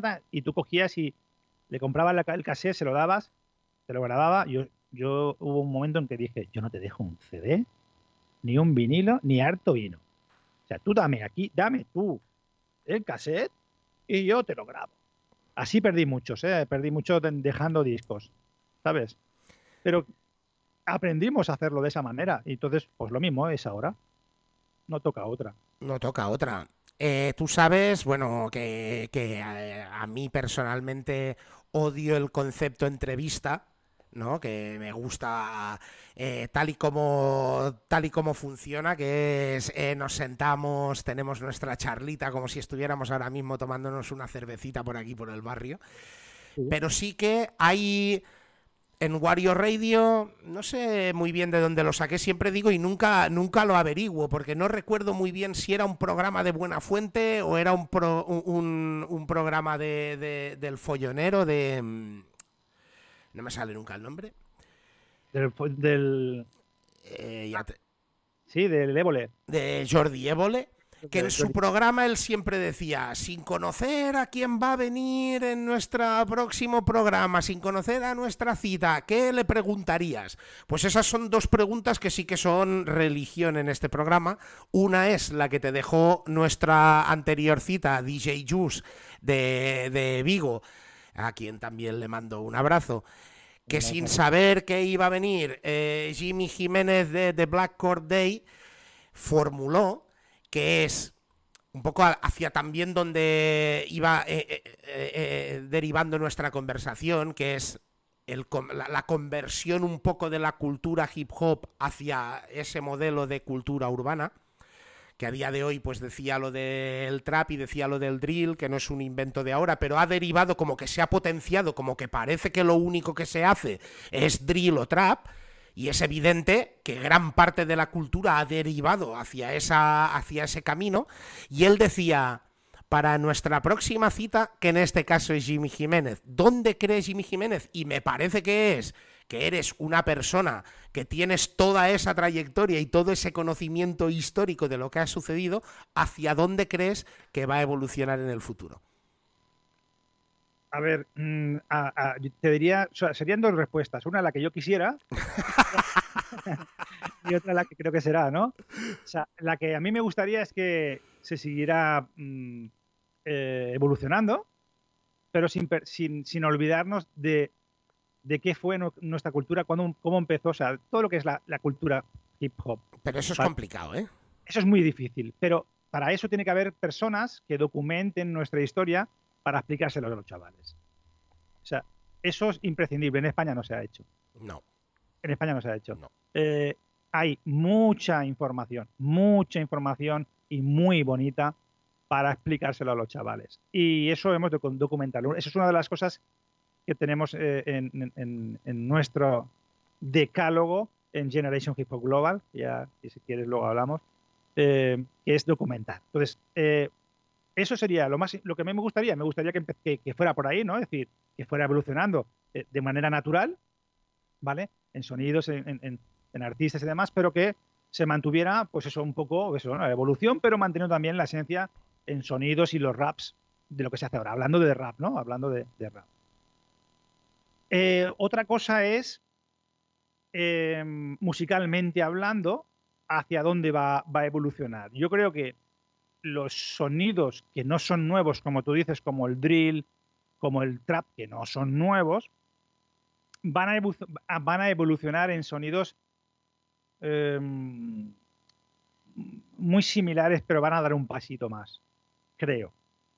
Creo. Eh, saben muy bien que hay muchos grupos de, de rap que están mm, rapeando sobre bases de trap o bases drill sin hacer eso. Es decir, sin- manteniendo su esencia del rap con sonidos actuales. ¿Vale? Y hay muchos grupos que hacen eso. Es decir, eh, hace poco tuvimos a, a L. Manda y DJ Java presentando un disco nuevo, llama The Solo Station, y en uno de los temas hay un tema que sin perder la esencia de su rap, ¿vale? Contó con el Moes, por ejemplo, y me dieron un, un, un beat como muy, muy trap, ¿no? Muy, muy, pero sin perder esa esencia, ¿no? Y, y, hostia, queda guapo, ¿no? Eso es lo que creo que es donde va a derivar. Es decir, un rap que puede mantener la esencia, pero con sonidos nuevos. Quizás el boom bap, aunque iremos escuchando cosas, no es que se vaya a perder, lo dudo, ¿vale? Pero se irá mezclando con esa parte más electrónica, esa parte más drill, esa parte, ¿sabes? Yo creo que irá por ahí. Yo creo que irá, que irá por ahí. Pero no vamos a descubrir nada nuevo. No, no creo que vayamos a descubrir nada nuevo. Mm, yo creo que no. O sea, e, e, en la historia lo que hemos tenido ha sido evolución de, de otras cosas o recuperación de. Porque al final, coño, yo he escuchado grupos que están, están utilizando el G-Funk en 2021. Sonidos del G-Funk. Y aún se sigue haciendo G-Funk. El, eh, el, amigo J.L. Ortega le ha hecho un discazo a Bosolo de Los Ángeles. Espectacular. Y suena G-Funk. Es G-Funk en el 2021. Entonces, no vamos a descubrir nada. Yo creo que no vamos a descubrir nada nuevo. Que va a evolucionar, por supuesto. Y van a haber más artistas jóvenes que van a hacer una mezcla ¿no? de, de rap y, y esos, ese tipo de otras músicas. Yo, no me cierro, no me cierro a esas cosas. Yo creo que va a evolucionar, por supuesto, pero va a seguir habiendo grupos que van a hacer boom bap. O sea, no, no creo que eso, se vaya a perder. Y de la misma manera que DJ Juice formuló esa pregunta a, a Jimmy Jiménez sin saber que Jimmy Jiménez iba a estar con nosotros, sin saber quién es nuestro próximo invitado, ¿Qué pregunta le cree Jimmy Jiménez que debo formularle a nuestro siguiente invitado? Que por cierto no estaba comentándolo al principio, eh, Jimmy Jiménez y un poco también he tenido la suerte de que se me han alineado todos los astros. Eh, para mí era un invitado excepcional para tener en nuestro cierre del 2021, del que está siendo nuestro primer año como, como Wario Radio. Y qué mejor que una persona con tu sabio conocimiento sobre la cultura hip hop que despedir nuestro 2021 contigo. Para mí, para mí es un, un, honor, tío. O sea, al final yo siempre hablo de necesitamos más medios que difundan nuestra cultura y contenido de valor dentro de nuestra cultura. Da igual el formato, si es podcast, si es un radio, si es en Twitch, da igual. Pero lo más importante es no verlo como competencia. Que les quede claro a algunos. Doy fe, doy fe y perdona que igual haga público alguno de nuestros secretos, que también, que, que también los tenemos, hemos hablado. Y, y doy fe porque eres eh, y, me sabe mal decirlo, ¿eh? porque a mí me pasa un poco, tengo la misma visión que tienes tú, pero cuando decidí eh, que, aquellas llamadas que, bueno, estuve absorbido por el trabajo durante mucho tiempo, porque tampoco me dedico a esto, y, cuando en el tiempo del lockdown y estaba encerrado, pues igual el trabajo lo podía gestionar de otra manera y empecé a retomar pues contacto con todos aquellos colegas que, lo que sí que me ha aportado la música es conocer a mogollón de gente que ha hecho música y retomé pues aquello de contactos, de ir mirando a mi agenda, hostia, este hace mil que no le llamo tal. Y en base a hablar con tanta gente que después me di cuenta y dije, hostia, tío, pero, al final conozco mogollón de gente. Y dije, ¿por qué no convertir estas llamadas que estoy teniendo en llamadas públicas? ¿No? Porque al final ya hablamos de rap, pero de una manera ya sé lo que piensan muchos de mis colegas del rap, pero es más pues a, nivel personal, ¿no? Y, cuando decidí, pues mira, lo voy a hacer en abierto, pam, venga, eh, lo hago por charlas de Instagram. Después, que si, hostia, lo del Twitch, hostia, pues en lugar de llamadas, ¿por qué no lo hago en vídeo? Jimmy Jiménez, desde el día 1, eh, y creo que conservo ese mensaje de decirme, hostia, Wario, ¿vas a hacer esto, tío? Si necesitas ayuda, tío, dímelo, tío. Eres de las pocas personas, y me sabe mal decir, pocas personas mm. que me dijeron, que me tendió la mano desde el día uno. De tienes mm. dificultades, que, quieres conocer, cómo lo haces, pruébalo de esta manera, pruébalo de la otra. O sea, eso doy fe que siempre has tendido la mano, tío. Bueno, es, eh, soy así. O sea, no es como de, formación profesional, le llamo.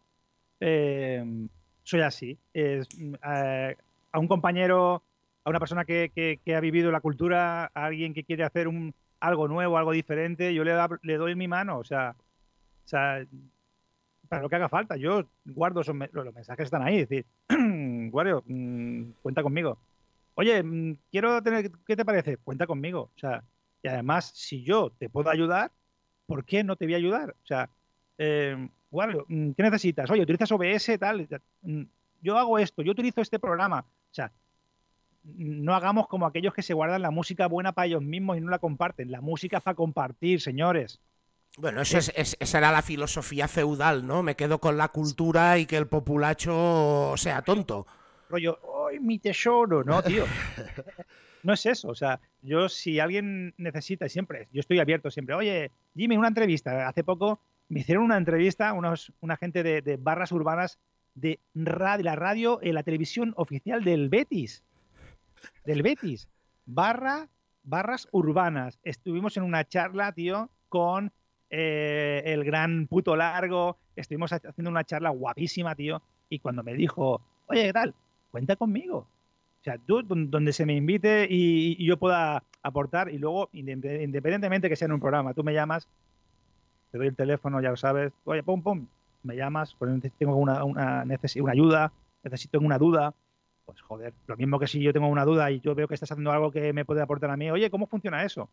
Pero no siempre suele ser así. Porque cuántas veces te ha pasado es que te han dado la espalda o han pasado de ti como, como un kilo. Y de hecho, dentro de, de- la radio hip hop en este país, eh, en este caso no voy, a, no voy a dar nombres, pero nombres importantes eh, siguen pensando todavía que donde están son, siguen siendo superiores. O sea, no, mm, ¿me entiendes? Allá ellos. Pero esto es una cultura que, en la que necesitamos ayuda, tío. Necesitamos más medios de comunicación, más gente que, que ayude a los grupos, a los grupos a poder tener una plataforma donde poder sonar, donde sus discos suenen. Tío, si no, ¿dónde, vaya- ¿dónde vais a sonar, tíos? O sea, darle la importancia como le dieron a, a, and Bobito en los Estados Unidos. No, no, no- yo no quiero ser famoso ni nada de eso. Yo quiero ayudar. Mi filosofía es ayudar, ayudar, ayudar. Pero pues, claro, pues yo creo que tú has dejado tu nombre, evidentemente también lo decía en el anuncio, ¿no? Igual no has participado de una forma directa de todo lo que es el proceso creativo de la música, ¿no? No formas parte de esa industria. ni he cantado, bueno, sí, había hecho una cosilla. Bueno, algunas rimillas, ¿no? De, pues porque te mola al final y vas escribiendo tus cosillas también, pero eh, evidentemente formas parte de una de las esferas también más importantes de la industria, que es la difusión. pero en este país no, se, no, no tiene esa importancia, Wario. Bueno, sea, el este país... Estamos en, en la- en la sombra, o sea, Aprovecho que tenemos el Parental Advisory en, en, eh, la pantalla de nuestros directos para decir que le follen al país, ¿sabes? Pero que tú formas parte de, de ese mecanismo de difusión de la, de, de- de la cultura hip hop de este país es una evidencia. Y a ver, el, currículum, el currículum de uno, Wario, igual que el tuyo, lo que tú has hecho está ahí. Lo que tú has hecho está ahí, tu aportación está ahí. bueno, está ahí desde hace más poco tiempo porque nosotros no estábamos en Spotify hasta hace relativamente poco. Sentido que todos, todos, todos aportamos. O sea, no tienes por qué ser. Yo me acuerdo, mi, mi hermanito vos siempre decía, no hace falta que. Si no rapeas bien, no pasa nada. Si no eres buen productor, no pasa nada, pero tú puedes seguir a- ayudando a la cultura de otra manera. Total. Puedes ser productor, puedes ser eh, DJ, sí, muy bien, pero también puedes ser organizador de eventos. Total. También puedes estar en una radio. O sea, nosotros decíamos la frase esa típica que la repetimos mucho en el programa, que eh, vos y yo decíamos siempre que, mira, que ¿por qué nos preguntan, ¿por qué hacéis radio? ¿Por qué habéis, eh, empezasteis a hacer radio? Digo, mira, em, bailando éramos los dos muy arrítmicos, por lo tanto ahí, por ahí, cero. A ver, pintábamos, pero más bien nos manchábamos más que pintar. Es decir, tampoco. Eh, eh, break dance, ya te digo que nada, pintar tampoco, rapear, bueno, eh, hicimos allí un escarceo, pero mm, tampoco. Yo, coño, pues vamos a hacer radio. Coño, pues yo creo que en todos estos años, desde el 92, hemos hecho mucha, Mucha mucho. radio, ¿eh? mucha radio y, eso está en el currículum. Eso está en el currículum. Oye, eh, Jimmy Jiménez, ¿qué es lo que ha hecho? ¡Pam! Ahí está. Y, las horas de vuelo y, todo eso, al final, cuando invitas a alguien al estudio, el, el reconocimiento es más bien de, la gente que ama nuestra cultura y que, valora lo que estamos haciendo. Yo, cuando ha llegado un aniversario del programa o, o algo así similar, o sea, solamente ver los mensajes de apoyo y de cariño de toda esta gente que, que, que- te ha escuchado de siempre y que valora tu trabajo, ese es el premio más grande del mundo. Total. Total. O sea, ese es el premio más grande del mundo. Yo, mm, el año pasado ganamos ese premio, ¿no? Que, que es el primer premio, así que gano eh, Rap Awards, el mejor medio de comunicación, 2020. Y el mejor premio es tu gente. Tu gente. Cuando es que, es que me hacen los cabrones, muchas veces me hacen hasta de llorar. Colega, o sea, Que no, que no, que somos, que somos muy malotes, Jimmy. Que nosotros No, somos muy malotes. malotes, pero luego, como dice aquí, nos hace el desayuno, nos, nos pone el colacao nuestra madre por las mañanas. si tenemos que llorar, se llora, no pasa nada, señores. Sí, señora. Nos emociona, somos sensibles. ¿Qué pasa? No somos malotes siempre. ¿Sabes? Entonces, yo creo que eso, eso es lo que importa. O sea, Pues yo, yo, parto de la base en que yo sí que sé cuál es eh, nuestra próxima cita, que va a ser el primer programa. eh, que esconder, yo eh, en aquella época no había muchos programas de radio. Yo escuchaba los 40 principales, como te decía, con gente como Paco Iglesias, que es mi director, y Juanma Ortega, Fernandisco, y, y había de todo. Pero de, de- música negra, sí, de música negra a mí me, me- me- me molaba muchísimo. En los 40 escuchaba, o sea, Edwin and Fire, Cool and the Gun, ¿no? todo lo que era música disco de aquella época, Barry White me molaba mucho, James Brown. Pero de, de- de rap, mm, de rap, de rap, hostia, yo creo que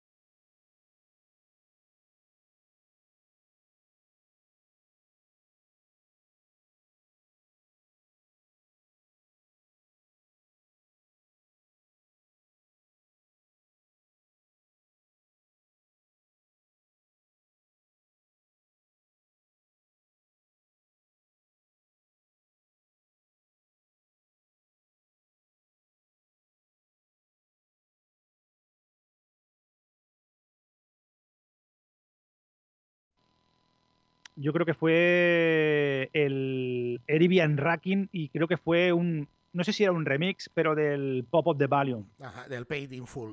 Sí, del Paid in Full. El Paid in Full, el remix que sale eh, con el pop of- El que lleva, creo que es una que sale un sampler de, o, que utilizó el ritmo que utilizó también de Eric B. Rankin, que también era muy utilizado, ¿no?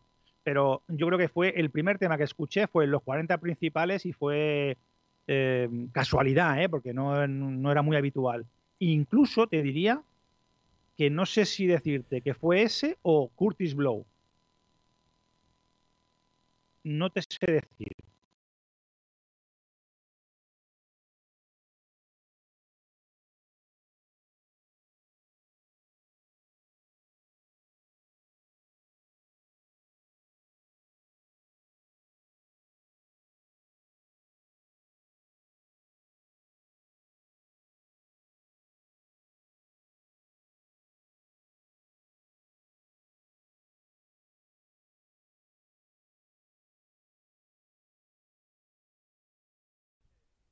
Exactamente, pero creo que entre los dos fue, si no me equivoco, el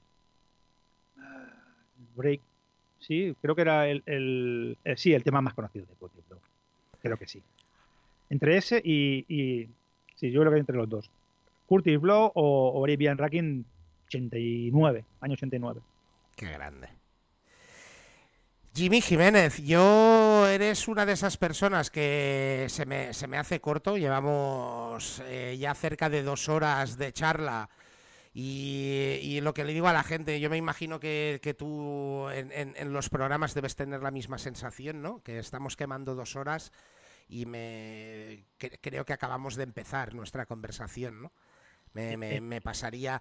Hasta el momento, llevamos desde el mes de julio de este año. Es nuestro programa 19. De momento no hemos repetido a ninguna cita. No quita que en el futuro no lo vayamos a hacer, pero desde luego que, que agradable esta charla, no lo siguiente.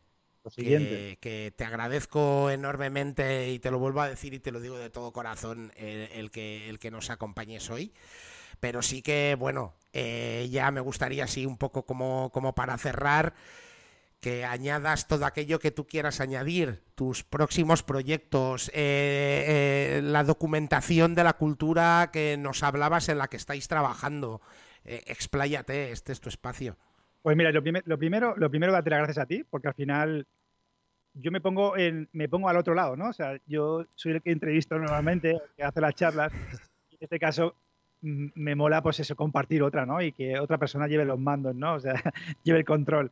Eh, eso también me, gusta y más con una persona pues que, entiende mucho de, esta cultura y, que en algún momento yo he escuchado sus temas.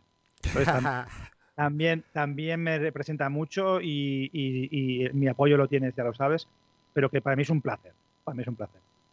De proyectos, eh, a ver, el más importante de, mis proyectos es uno que empezó en 2015. Ese proyecto se llama Generation Hip Hop Global. Podéis buscarlo en, en, generationhiphopglobal.com o en, redes como Instagram o en Facebook podéis buscarlo y podéis ver qué significa.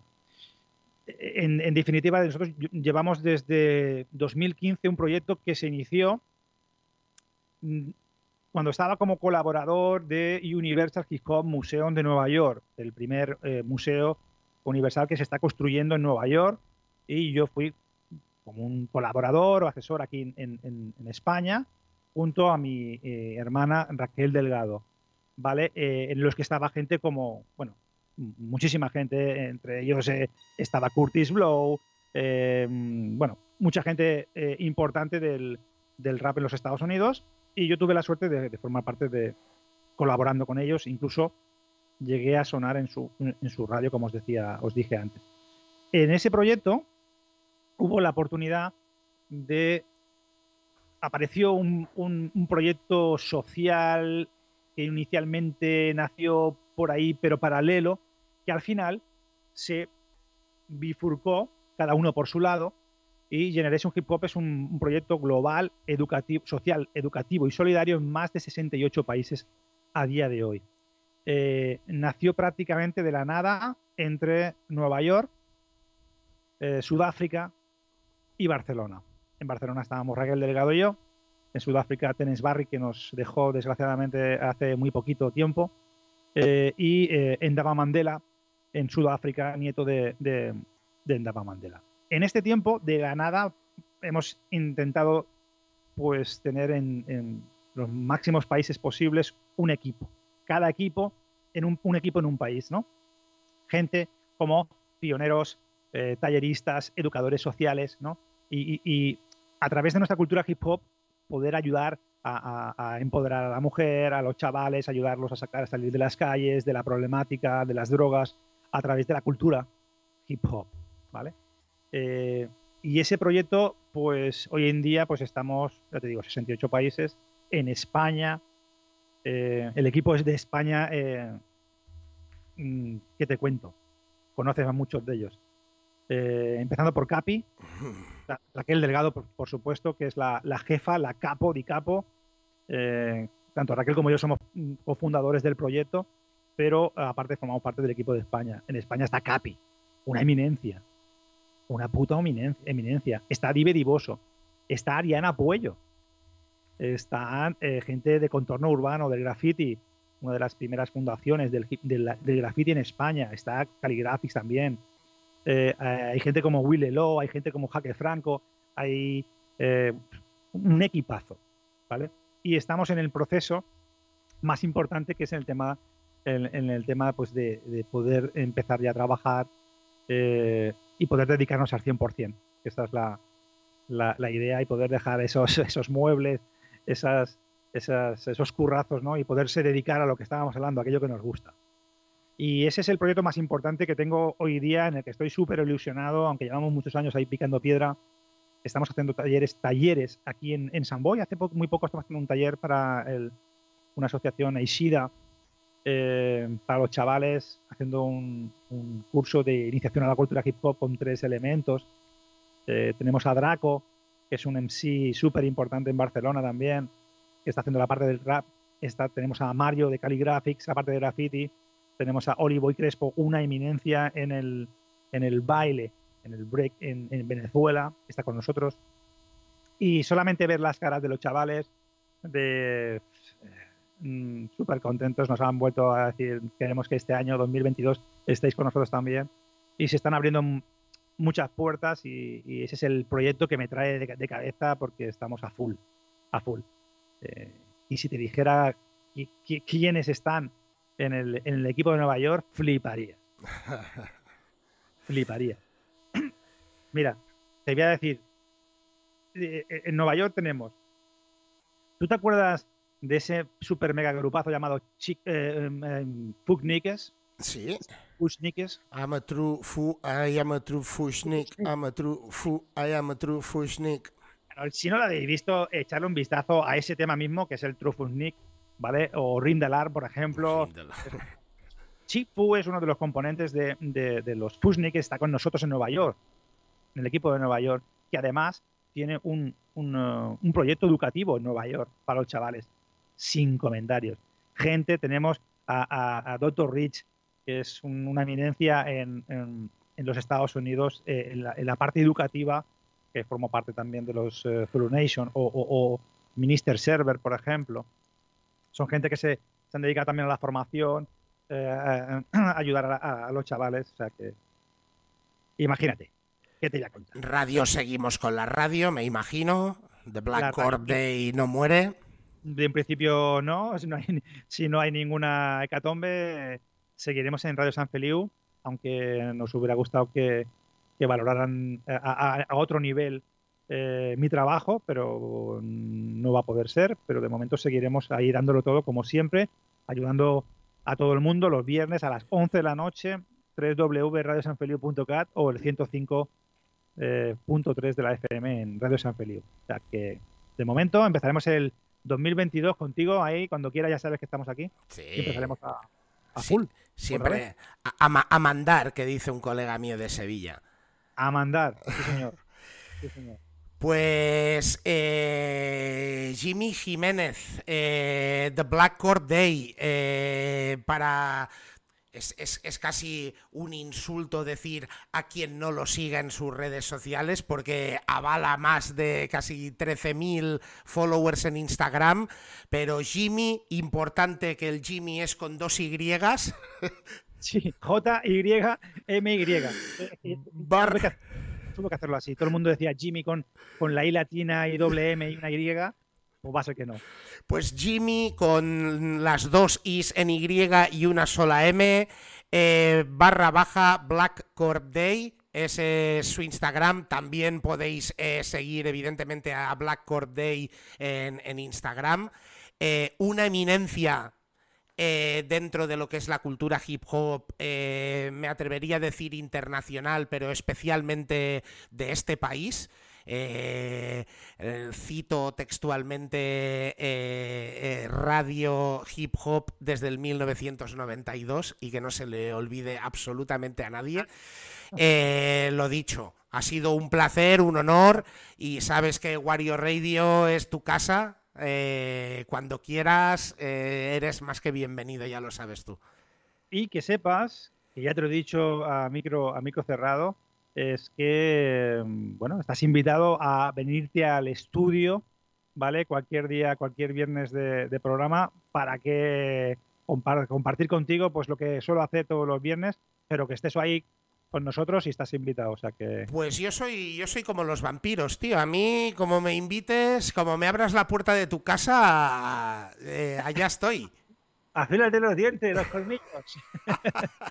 pero estás invitado, estás invitado. No hace falta, la puerta la tienes abierta, no hace falta que, te lo diga. Muy grande. Pues a todos los que nos seguís en Wario Radio, ya sabéis, estamos en Instagram, estamos en Twitch, aunque con algún que otro eh, descalabrillo que aún hacemos por Twitch, pero cada día evolucionando un poquito más.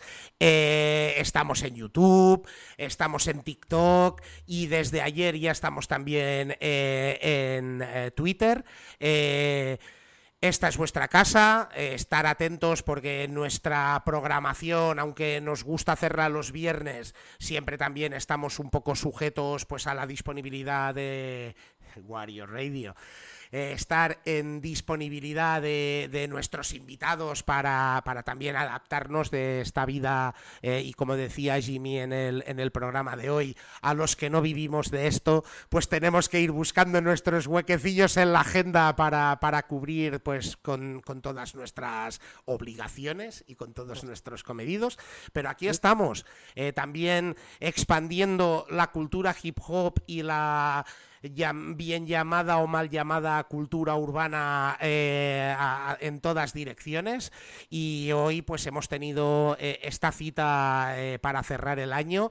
Cerramos el 2021 ahora también utilizaremos estas dos tres semanitas que nos quedan hasta el próximo episodio que probablemente queda concretar pero estaremos hablando del 8 o 9 de enero. Aprovecharemos pues también darle un repaso a nuestros tutoriales y a nuestra culturización para hacer mucho mejor el programa, para que evitemos las congelaciones y todo fluya como tiene que fluir.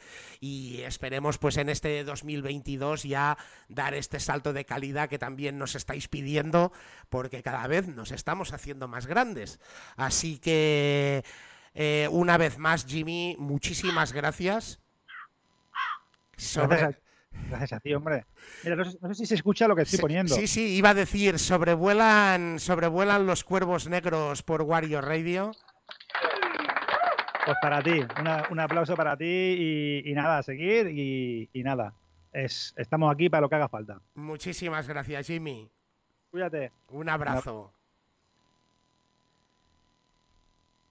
Pues lo dicho, chicos eh, y chicas, por favor chicas y chicos. Eh, seguimos eh, con vosotros a partir del 2022 ya, eh, todas las semanas en Wario Radio. Un abrazo, muchos saludos y muchos besos para todos. Much love. Peace.